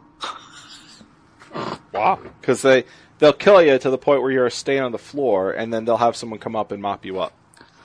the the CIA Miami or whatever it's called with the with the DNA stuff. Uh-huh. they wouldn't even be able to get enough DNA to tell you more. Wait, are you talking about the CSI? That's the one. Yeah. I don't know. The CIA Miami What's all that? with all the that. DNA. Yeah, That's great. yeah. You wouldn't. They wouldn't even be able to notify next of kin. Can you, can just going forward? Can Englishmen not comment on like U.S. police departments and stuff? Come on, man. Uh, uh, t- in his defense, who here can really say anything intelligible about about CSI Miami. CSI Miami and, and maybe even some, some common British shows? You know, so, True. Brian Laurie. There we go. That's British. Brian Laurie. I'm, I'm You and Laurie, yeah. Plays House. yeah, House. That's his name. House. Yeah, Hugh Laurie. Oh dear. Made good use of that final arrow, huh? If only you had more. Yeah. It's oh, man, it's it's it is almost it's it's really engaging and it, it genuinely entertaining to watch Varwin play because he will literally you you can see him as he's going through his inventory. He's exhausting every single combat option. literally, like he has one steel arrow. I got two actually. two iron arrows left, and I'm gonna use them. Yeah, that's one thing. That's one thing I was going to say before I, went on that tangent. Is that you know uh, while I like playing as an archer and, and things like that, if you go with this, you know, like toe to toe, sword and shield up against Alduin, you feel you feel heroic when you do that. You know, it's okay sniping him from you know from all these places, but going toe to toe with a badass mother dragon. It's called the World Eater. I mean, you know, you've got balls the size of brass monkeys. So, all right. On that point, um, Yeah. we have another discussion topic. Uh, this is kind of oriented at Oblivion, but I mean, you can carry it over to the other games uh, using the reference like you did. Uh, when you go up against Alduin, you feel heroic, right? So, can an assassin truly play the hero role? Um, This is on the Elder Scrolls forums, and this is Njord uh, was the original poster, and he's talking about Oblivion, and he says, "I'm referring to doing the main quest or another hero-themed quest line like Knights of the Nine. The hero volunteers to save the world and, because he wholeheartedly cares. An anti-hero tries to save the world because he kind of cares." However, a cold-hearted person who remorselessly murders anyone as long as there's profit would only bother for two reasons. It's bad for business and because it means his or her own end as well. Of course, that works for most people, but when I'm doing something heroic like saving the world, I usually like to play a character that does care about saving the world. Anyone else feel the same? Whoever asked this is that is a ridiculously good question. Yeah. Yeah, that was one that we got from the the uh, Elder Scrolls, the official Elder Scrolls forums. And yay, sleep. uh, I know. I've if- always just if- a if- bedroll. I- yeah, I don't know if Arwen. I don't know if you can see that. You probably can't see the chat room, but like they're like intermittently, they'll be like talking about what we're talking about, and then randomly Varwin sleep. Well, it finally happened. I, I was finally able to get a little rest and level up, and I got a I- level nine Shank right now. A level nine badass thief named Shank. SOC Hobbit's quoting Batman, I think. Yeah. I don't even know So- how to answer that question. That is such a complex. Man. Well, why don't why don't we hear the original question uh, or the bare bones question one one more time? Okay, See so if bare bones. Strip it. Yeah. If you're playing as an assassin character, like uh, someone that's played through the Dark Brotherhood, you know, you're you're murder, murdering people for a profit. Can you become this hero uh, that takes on Alduin for the good of the world, or that plays through the Knights of the Nine storyline in Oblivion? Now, I have a question because he says, "Can you?" Now, does that mean you, the player, or you, the character? Because I think it completely changes the context of the question depending on what this person means by you. Well, seeing he's saying can an assassin, I'm assuming he's referring to can the character, can the assassin Oh, type of character. So, can the character, if if if you're if from an assassin, so if you're like role playing as like that assassin, and you are this kind of you know prof or you know kill for uh, profit kind of character, I I don't know how that role would allow you to all of a sudden become like a hero type and be like, you know what, I'm gonna actually do the Knights of the Nine. I'm gonna go on this epic quest and defeat Umaril because you know that's that's righteous. I want to restore honor to these guys. I I don't see how that character could do that. Um, uh, man, that's that's that's that is a really good question, man. That's a really good question. I, I have to say it it it depends on. It really depends on what what sort of if you how how much wiggle room you want to add into your role playing. Yeah, it really okay. depends on that. Um, the fact is, is that when you when you have a character that is just so evil inherently, is there ever a way that you could get that character to to look out for the good of the people just just because that's what I feel like doing? No, the answer is absolutely not. Now, are you able to walk the path of, of redemption? And in the Knights of the Nine quest, I, I, I feel like maybe yeah, that is that would be the case. You can definitely have a very believable assassin turn into a very believable hero simply because of that quest line. If you roleplay it the right way and think about certain things you do the right way. And uh, Well, I mean, my I, I question have to- is, oh, go on, Oh. John. Oh, I have to agree with Ivarwin. I mean, I think it's all in how you want to role play the character, how you want that character to be. I mean, you know the character better than any of us would know, or anyone on the forums will know. I mean, if you think that there is a moment in time in that game, if there's a quest that comes up and you all of a sudden feel like, hey, this is a road down a path of redemption, like Ivarwin, um, didn't you have a character in the earlier Skyrim playthroughs you had that did walk a redemption path? I think I remember hearing on Skyrim off the record. I, I remember something like that. Yeah, I did have something like that going on. And the day I became a hero or something. Ah, yes, that was my yeah my my original uh, Brago character, who was a thief. He was assassin, and because he was the Dovahkiin as well, something just sort of after he went through being a thief and went through the thieves quest chain and then decided to uh, he he disliked the idea that he couldn't kill his target. Uh, he went to the Dark Brotherhood, where he got as much of that in as he possibly could, and then at the very end of the Dark Brotherhood quest chain, once that finally ended for him, the very first dragon he ever encountered in his life popped up, and there was something in him that he just couldn't help. Something as if it was written in his own DNA, obviously because he was a dragonborn and didn't know it. Something, a, a, uh, an uncontrollable desire to save the people of the town from this dragon, and only from that dragon. Had it been anything else, had it been a marauder raid, he wouldn't have cared. But simply because it was a dragon, and he was unknowingly to, unknowingly to himself the dragonborn, some spark of her- heroism ignited in him, and he ran out on his horse, charged after the dragon, and defeated the dragon. And after that one act of heroism and bravery, decided to walk the path of a hero.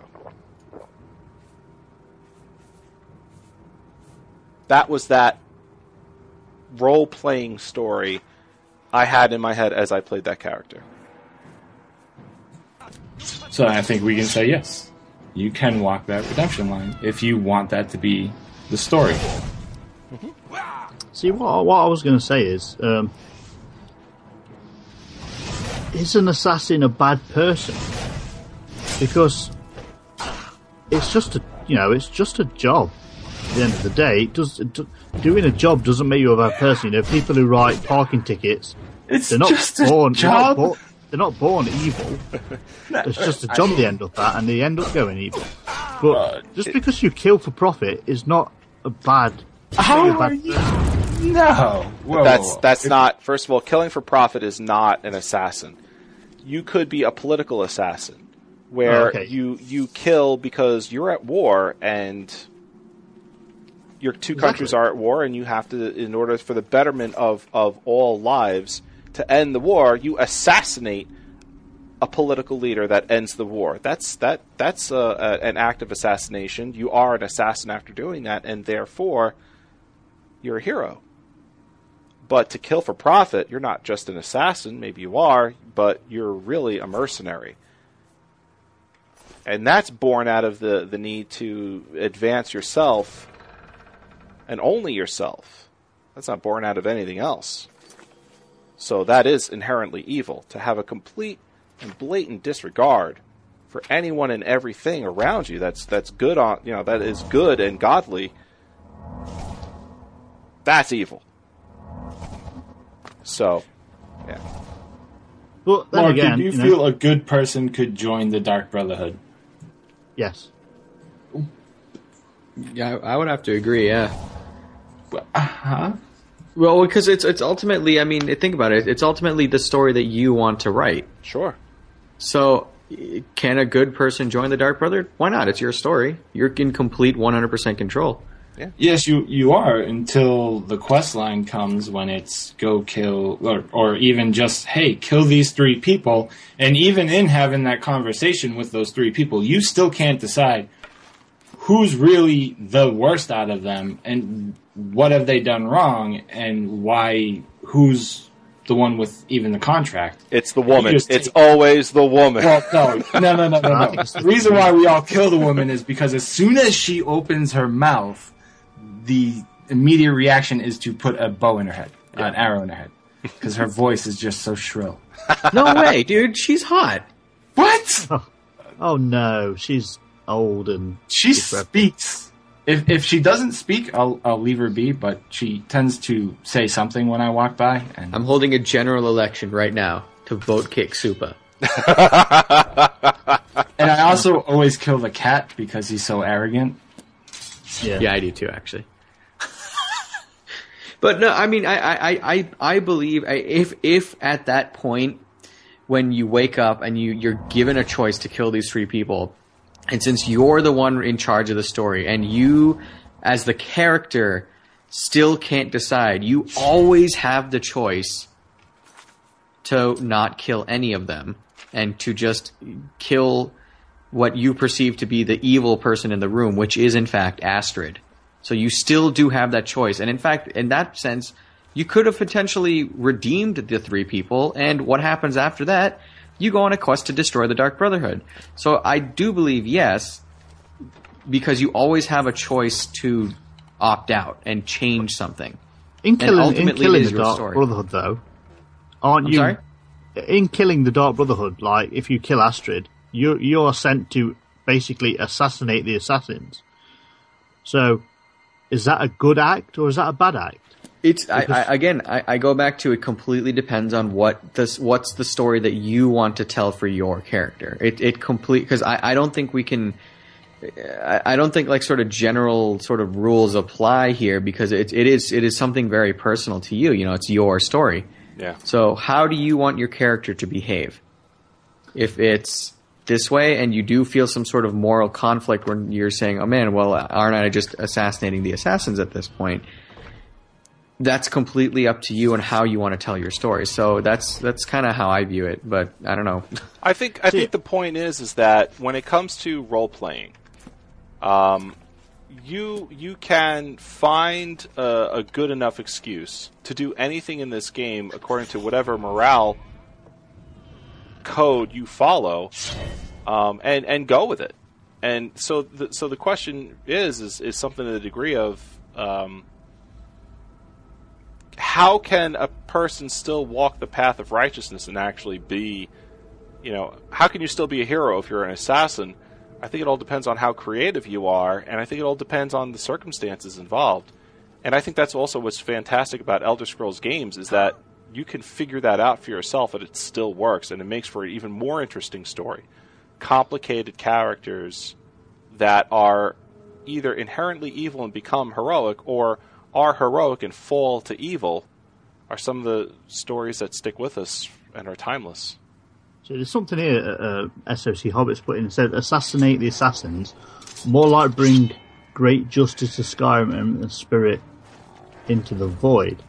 Uh, Spit into the void, yeah. Spit into the void, yeah. To me, if you were going on the side of justice, you would arrest them and bring them to a justice, you know, like like justice our our like this world kind of deals with it.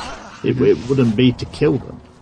So I, I I would still say it is assassinating the assassins, whereas justice would be imprisonment. I mean, you've got the guy when you first enter Solitude who gets his head chopped off, uh, who, you know, when, when apparently, um, you know, is let Ulfric out. That I don't think that man has received justice as, as we would think of the terms justice. No, I don't either. And in fact, uh, on most characters I play, as soon as I walk into Solitude, I attempt to assassinate the executioner. Yeah, then he starts Uh, to architect. though. Yeah, I know, but I still. at least I saved them. I tried. I think that's that would be a cool mechanic though to add into future games, like not just you know doing ignoring it or killing, but like have the option to you know actually like arrest them, bring them back, kind of stuff like that. I think that'd be that'd be a cool addition to future games because I think that would mitigate a lot of the uh, the moral qualms um, you're talking about here, Maury. Um, if it's just straight up assassination or if it's justice or not, I think that'd be kind of cool. Yeah, I mean, to me, this question it goes a lot deeper than just the game. So maybe I've taken it to the wrong level, but to me, it's it's a it's a, a much deeper question than can a can a, a character who who does bad things be a hero? That's it's a very deep question. It's and uh, you know I love it. No, I do too, and I think uh, you know a lot of people enjoy the redemption story. So I think it's it's a real interesting thing.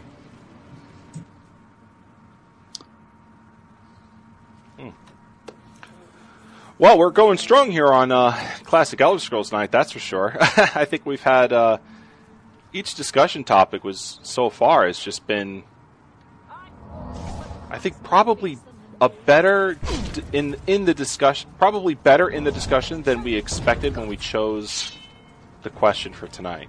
Yeah, I really think So, so. because Shank, he's made it awesome.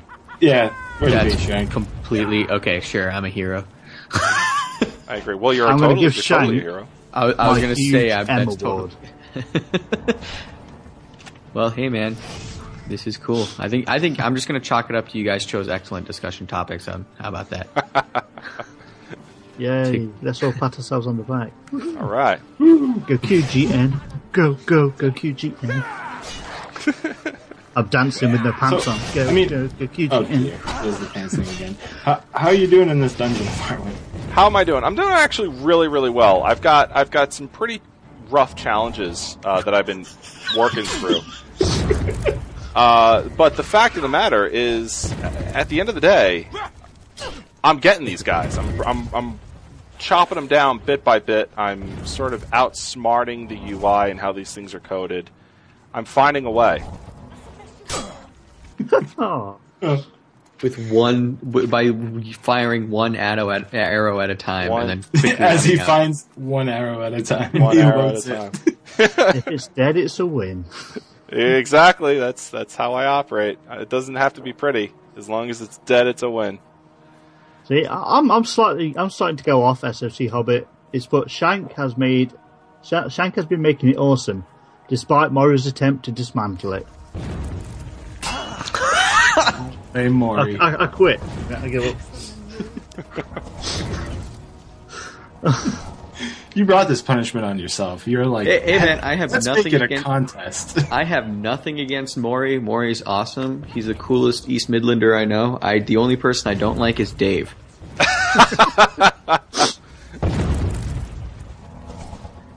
There you go. I think everyone knows about our mutual hatred, though, so it's cool. Something else I happen to know Shank doesn't like is uh, mysticism. But would you like to see it in the next Elder Scrolls incarnation, Shank? Um. Well, here here's the thing. What they did in Skyrim, which I genuinely applaud them on, was they did a lot of streamlining. Uh, some of the stuff worked very well. Some of the stuff um, I felt made it a little bit too easy. But overall, I think they did a good job. Regarding mysticism, there were certain spells in there that they simply moved to other schools of magic. So now you have alteration, illusion, conjuration, restoration, and destruction instead of including mysticism. So some of the skills in mysticism that was in that were in Oblivion, they moved to those various different five other schools, which which does make sense. Um,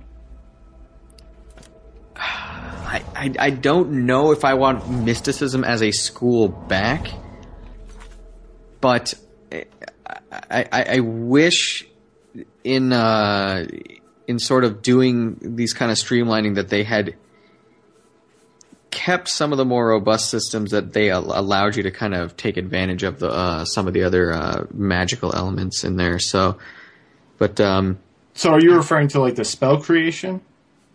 Wasn't that part of mysticism? yes, yes, that, that's exactly what I'm referring to. Actually, um, I thought spell creation in Oblivion was one of the coolest things uh, in that game. Once you got to the Arcane University, and you actually, if you got the uh, the, the the DLC, you could do it in a couple of. I think you could do it in um, uh, the Frostcrag Spire. You could, uh, I think, you could weave spells there. Um, don't to quote me on that. But you could, you could, you know, you you had some of these abilities where you could create spells, and I genuinely loved that. And I was a little bit disappointed that you couldn't do that in Skyrim. Um, even though they did, they did seem to beef up the alchemy quite a bit from Oblivion. I, I, I would like to see spell weaving come back in the next Elder Scrolls game, uh, just because I think it ha- it definitely has its place. Um, and I think it just allows for more custom cre- uh, customization and uh, a more personal touch on the way you approach magic. You, as in the player, approach magic. So, yeah, I'd love to see that come back. I have to, I have to say, I really disagree. I don't like the idea of um, creating spells. I mean, if, if you look at like uh, the Skyrim Nexus, and you look at all the like the, the the spell mods, they're just ridiculously overpowered. I know it's a one-player game, but you know, if if you can bring down, you know, you can rain hellfire on people and then make them vanish and, and all this, I just I think it's too much. I think there needs to be some kind of limit and bar set. Well, I think. that- that's that- that's where. I'm sorry. Go ahead, John. Oh, I was just gonna say, um, I think that something they could use mysticism for in the next game is just another way of getting the tomes instead of having so many tome books laying around or having them uh, buying them from a vendor. If you set, you know, the the ingredients or the requirements to craft that spell at a balanced place and make it a more personal thing, I think uh, a lot of players would really appreciate that. And, in, to speak to the overpowered spells, Maury, I think I honestly, I, whenever I cra- the, the most powerful spell I crafted in Oblivion is nowhere near some of the the spell mods that I have seen. So I, I think with the, the the overpowered nature that you're talking about. I think that kind of comes from right. um, some of the mods, but I, I I know that I personally I haven't created a hugely jacked kind of spell just in Oblivion. Oh no! So- well, well, you think think- we're all? Oh, we've just gone. We've just crashed. No, I can still hear you guys. No, uh, yeah, No, we're the, offline.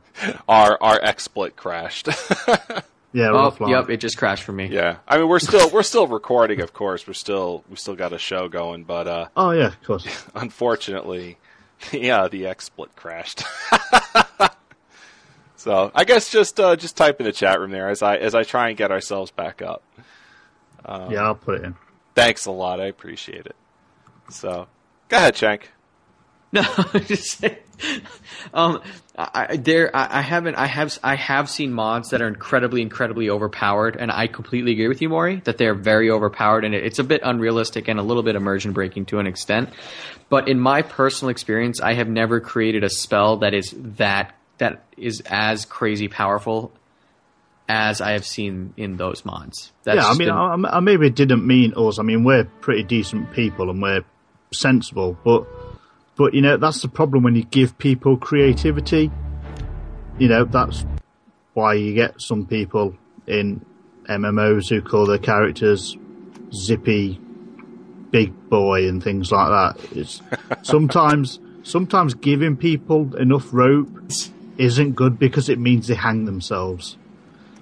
And I think that's why you need to kind of restrain some things. So, would would you be opposed to them bringing back uh, spell weaving, but placing certain limitations so you could not make incredibly overpowered, like you, you magic does have its limits, kind of thing?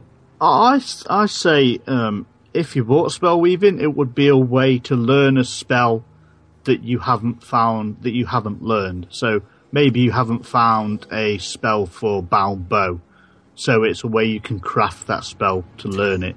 Rather Exactly. Than, yeah, That's, That's what a I good idea. see. yeah. Rather than like learn hellfire and brimstone spell, I, I think. Well, uh, we we should be back live. For, uh, for those of you that are in our live chat room and not not just listening to the podcast, we, we do apologize for the interruption uh, in the conversation there.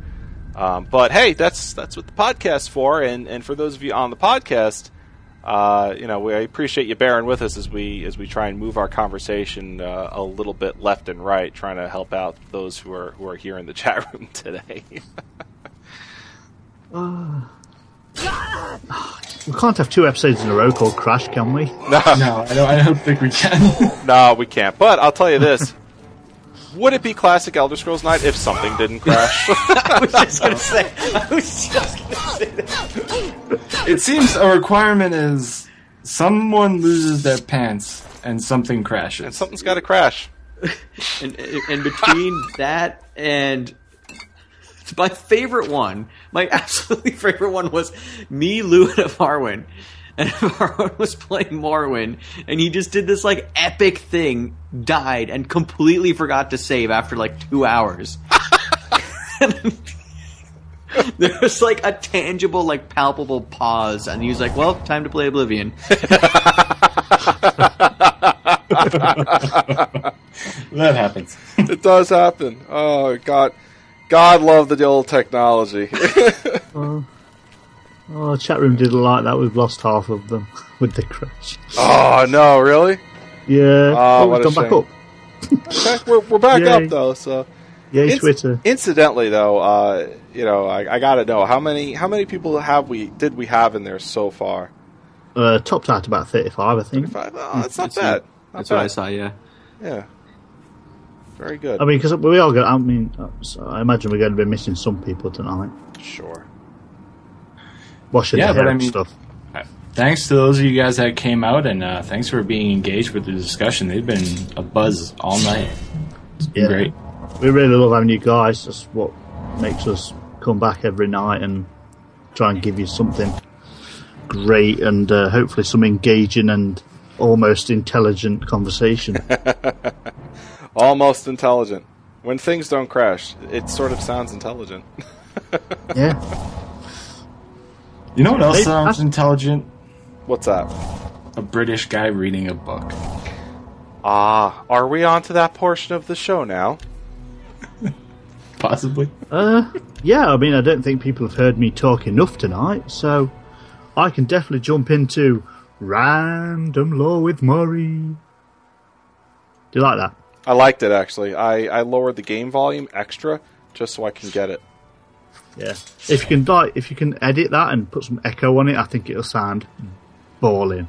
Probably, probably not going to happen, but you know, Okay. So,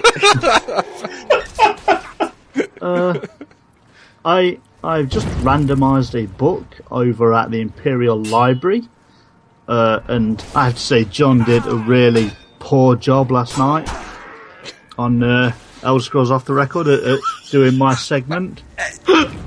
didn't work out good, huh? I don't know. I don't know whose idea was to give him that, but I, wow. you know how I found out, Marky? Reading down the show notes before we got to the segment. right. And and for that, I'll have to blame the person who wasn't there last night, which was Lou. Yeah. And incidentally, he's not here today either, so it works out in my favor. But I feel I did great. you did fantastic. Exactly. So boo on you. well, you're right. both wrong. Though the, my Shank- one I my think one will back me shortcoming up. is I don't have a British accent. Couldn't keep up with the British accent. He could not.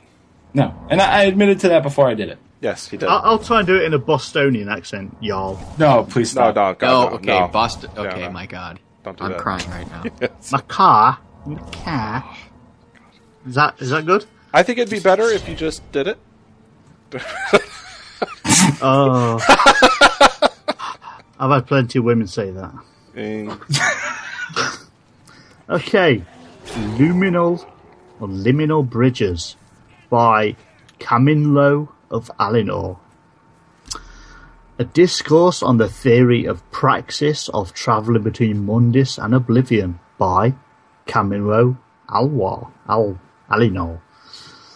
Ah, transliminal passage of quickened objects or entities without the persistent agency of hyperagonal media is not possible.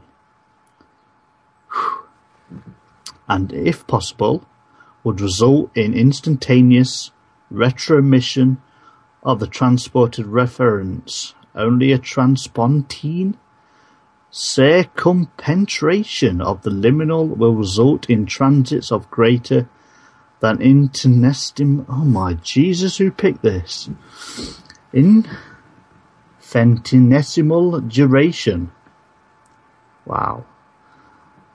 Though our hyperagonal media may exist in theory, the only known transliminal artifact capable of sustained transpontine circumpenetration is the sigil stone.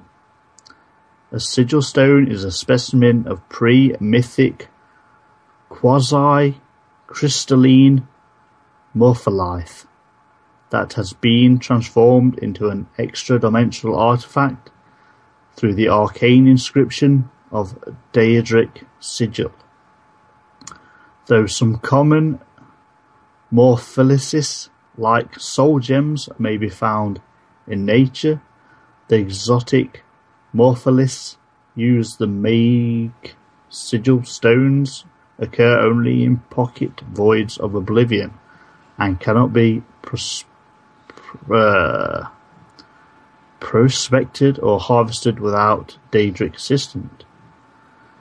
Therefore, since both the morpholysic and Daedric sigils require the hyperagonal media cannot be obtained without traffic and commerce with Daedra lords, it is necessary that a transliminal, transliminal mechanic cultivator a working knowledge of conjuration through purpose-built enchantments may be substituted if the mechanic has suffered invocatory skill, traffic, and commerce with Daedra lords is an esoteric but well-established practice and lies outside the compass of its treatise. Presuming a sigil stone has been acquired, the transliminal mechanic must first prepare the morpholite to receive the Daedric sigil. Let the mechanic prepare a chamber sealed against all daylight and disturbances of the outer air, roofed and walled with white stone and floored with black tiles. All surfaces of the chamber must be ritually purified with a solution of void salts in either solvent. A four square table shall be placed in the centre of the room with a dish to receive the morpholite. Four censers shall be prepared with incense compound from Gorvix and Harrada on the equinox. The mechanic shall then place the morpholite in the dish and intone the rites of the Book of Law, beginning at dawn and counting with cease until the sunset of the same day. The mechanic may present the purified morpholite to the Daedra Lord for its inscription. Once inscribed with the Daedra Lord's sigil, the morpholite becomes a true sigil stone, a powerful artifact that collects and stores arcane power, similar in many respects to a charged soul gem, but of a much greater magnitude, and it is this sigil stone that required to provide the tremendous arcane power necessary to sustain the enchantment that supports the transpontine circumpenetration of the lumen. The limin. Uh, to open a gate to oblivion, the mechanic must communicate directly or s- by spell or enchantment with the Daedra Lord who inscribed the sigil stone in question. The Daedra Lord and the mechanic jointly invoke the conjuration charter, and the mechanic activates the charged sigil stone which is immediately transported through the liminal barrier to the spot where the sigil was inscribed, thus opening a temporary portal between Mundus and Oblivion. The portal may only remain open for the brief period of time, depending on the strength of the liminal barrier at the chosen spots, several minutes being the longest ever reported, so the usefulness of such a gate is quite limited. Ah, and that is Liminal Bridges. wow. That I literally that. read like a thesis or something. Wow. Maury, I I applaud your your stick with itness on that. That Yes. could not have yeah, been. applaud my efforts, but not my linguistic skills. oh, did- that, man, that was a tongue twister. It was. You did better than I could have under the the random and abrupt circumstances. Very, very good. Thank you very uh-huh. much for, for sticking with it and, and I'm doing, going to have a lie down. Gonna have to look and relax a little bit. Have a bit of a kip in, as you Brits would say. Yeah, I'm going to have a kip. Yeah. Okay. Oh, dear. John, how we doing? What else we got left on the show tonight? Uh, well, I did want to take a minute and just talk about uh, a mod, as I have done uh, every week so far. So, this week, it's another Skyrim mod that you can find on the Skyrim Nexus called uh, Realistic Needs and Diseases. And this one kind of ties into the discussion about how clutter impacts your game, because this really changes how the clutter impacts my game. Uh, this adds the need uh, for your character to eat or drink and by setting this up, uh, now running through the inns and seeing all the food, those are things I do definitely want to pick up because I will at some point in time need to consume those to uh, keep my character from receiving negative buffs for being hungry or thirsty. It also adds a slew of different diseases that you can get uh, from being out in the cold. It works well with Frostfall, and it kind of really increases the difficulty uh, a little bit of the game, but not to the point where it just makes monsters stronger. It just makes how you approach the game a little more cautious and difficult. So I think it's a real interesting mod to have. So, do you have to? You have to like keep. You have to sleep and everything, or do you like? Yep, you have to sleep because you get tired. You have to eat and you have to drink. And um, it, if you use SKSE, it has the um, mod settings add-on, So you can tweak it a little bit and you can set the rates if you feel that it's happening a bit too much and it's being a bit too cumbersome, you can lower it and set it to something you feel is more appropriate. I love I like those the mods that that do that. You know, if you're if you're the kind of uh, uh, player who wants to add some some sort of level of difficulty to the game that that maybe the devs haven't thought about or or a piece of realism, you know, mods like that really definitely help out with that. Um, on a side note, uh, and maybe somewhat related, I contracted vampirism while we were going through that lore section. And you're in a dungeon. Uh huh. Yeah. Yeah. Are you almost done with this dungeon? I'm getting there. I would love to see you walk outside. I, I'm I'm attempting it. I'm getting very very close. Uh, one of the cool things about being a vampire in Elder Scrolls games is it always gives you like you know buffs to certain things, especially if you're a sneak assassin type of character like I'm playing right now. Um, so I have resist paralysis, resist normal weapons, resist magic, resist fire, resist disease.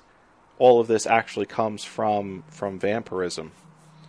So let's uh, let's see exactly how, how this, this plays out for me. I believe actually you get stronger perks as the disease uh, gets stronger, but it also increases the f- the rate at which it strengthens, and at one point it will eventually put like this huge negative buff on you. If I remember right, maybe Shank can correct me. Yeah, so uh, vampirism is kind of interesting in in, in Oblivion. Um, I mean, basically, you you have these various effects. So you are right when you say you know your effects um, increase or whatever. But basically, your first day, your your vampirism level is twenty five percent. Second day, fifty. So you know, really, like after seventy two ish hours, you're hundred percent vampire and your your you your bonuses, your strength bonuses um, increase accordingly, but also your weaknesses. For example, your weakness to uh, fire, and also I, th- I think normal weapons and obviously sunlight. So your weaknesses also do get more pronounced. So at a certain point, you literally can't even walk out in the sun really unless you feed. And if you feed, then you you know your vamp your vampirism you can kind of uh, um, manage your vampirism like that. But what's cool is that after every you know uh, day, you know first day, second day, third day, fourth day, etc., you get an additional ability. So, for example, Ivarwin uh, just contract uh, contracted vampirism. Right. So after the first day, he's gonna get the ability called Hunter's Sight. Second day, vampire is some uh, seduction.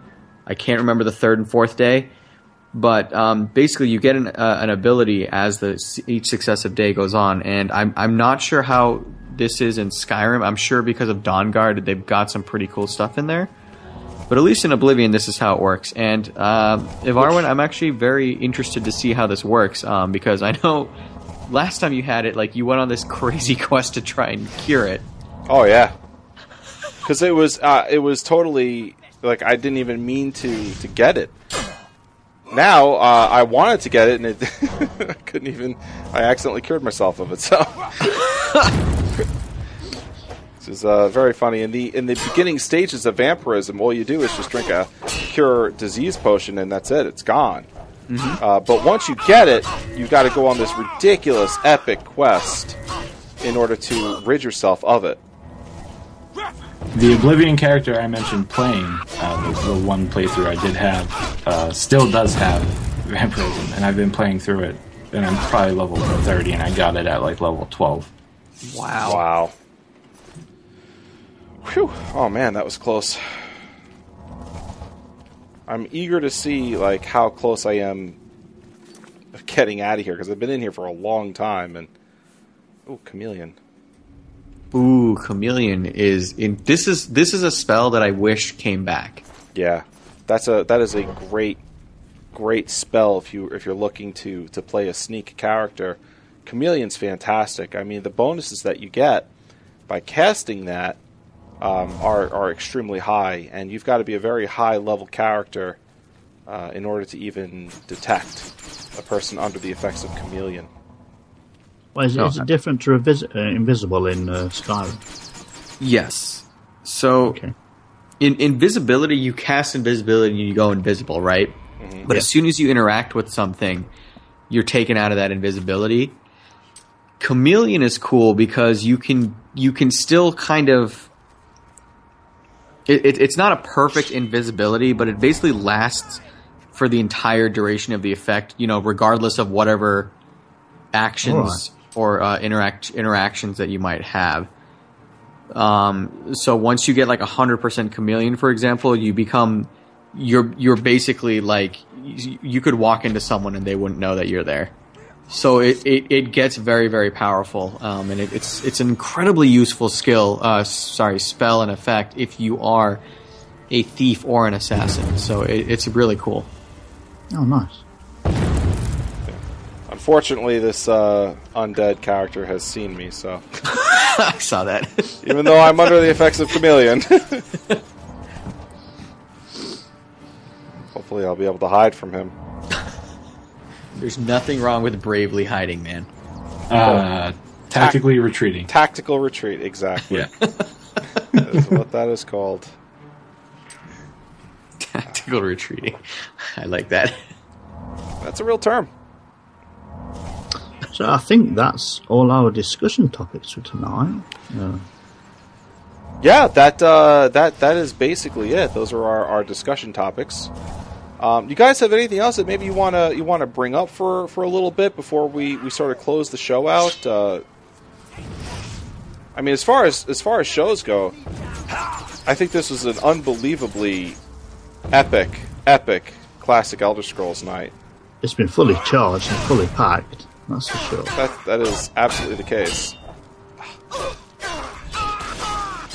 Yeah, I think we really had a great time tonight. Once again, thanks Yeah. Shank for coming on, and thanks for having me on. I had a blast. Um, but I really do want to see you go outside and burn. No offense. Well, I've only got uh, 25% vampirism right now, so I mean, I don't think it's going to be, you know, that bad. And she's been smacking me in the face with fireballs left and right, and it hasn't really done, you know, too much. Man, I wish I had like a potion that, like a poison that drained her mana or something, because she's just, I'm knocking Do you her down. have any? Do you have any shock spells? I might, I might have something. Shock kind of uh, does uh, affects magicka. There we go. Potion of paralysis. There you go. That, that works. Can't. Ah, she got me. I'm dead. All right. All right, there you go. And on that note, Now it's been a classic Elder Scrolls night. exactly, it has been uh, classically classic. Well, thank you very much, everyone. I really appreciate uh, everyone coming in, saying hi, joining us for Classic Elder Scrolls Night. Uh, I guess we'll, we'll end off with our final thoughts here, and we'll start with John. Hmm. I can't wait to jump into more Morrowind, and this time my character is not going to sell his pants. And Maury. Uh, I guess it's keep an open mind and embrace the past as we walk towards the future. That's deep. Very. Uh, Shank. Um, thank you very much uh, for inviting me. I this is honestly this is like one of my even before this was a podcast. This was one of my favorite streams to watch and be a part of, and just hang out and have a conversation with. So, um, to see it fleshed out with like discussion topics and all this other kind of stuff, it's so it's so engaging. I, I really really love it. Um, it honestly makes me so incredibly happy um, to be just de- delving into like the history basically of the Elder Scrolls. So I'm very excited, um, and I'm going to attempt to get Morroblivion, uh, not more Oblivion, but the mod Morroblivion working, uh, so I can uh, play some Morrowind uh, running on Oblivion's engine.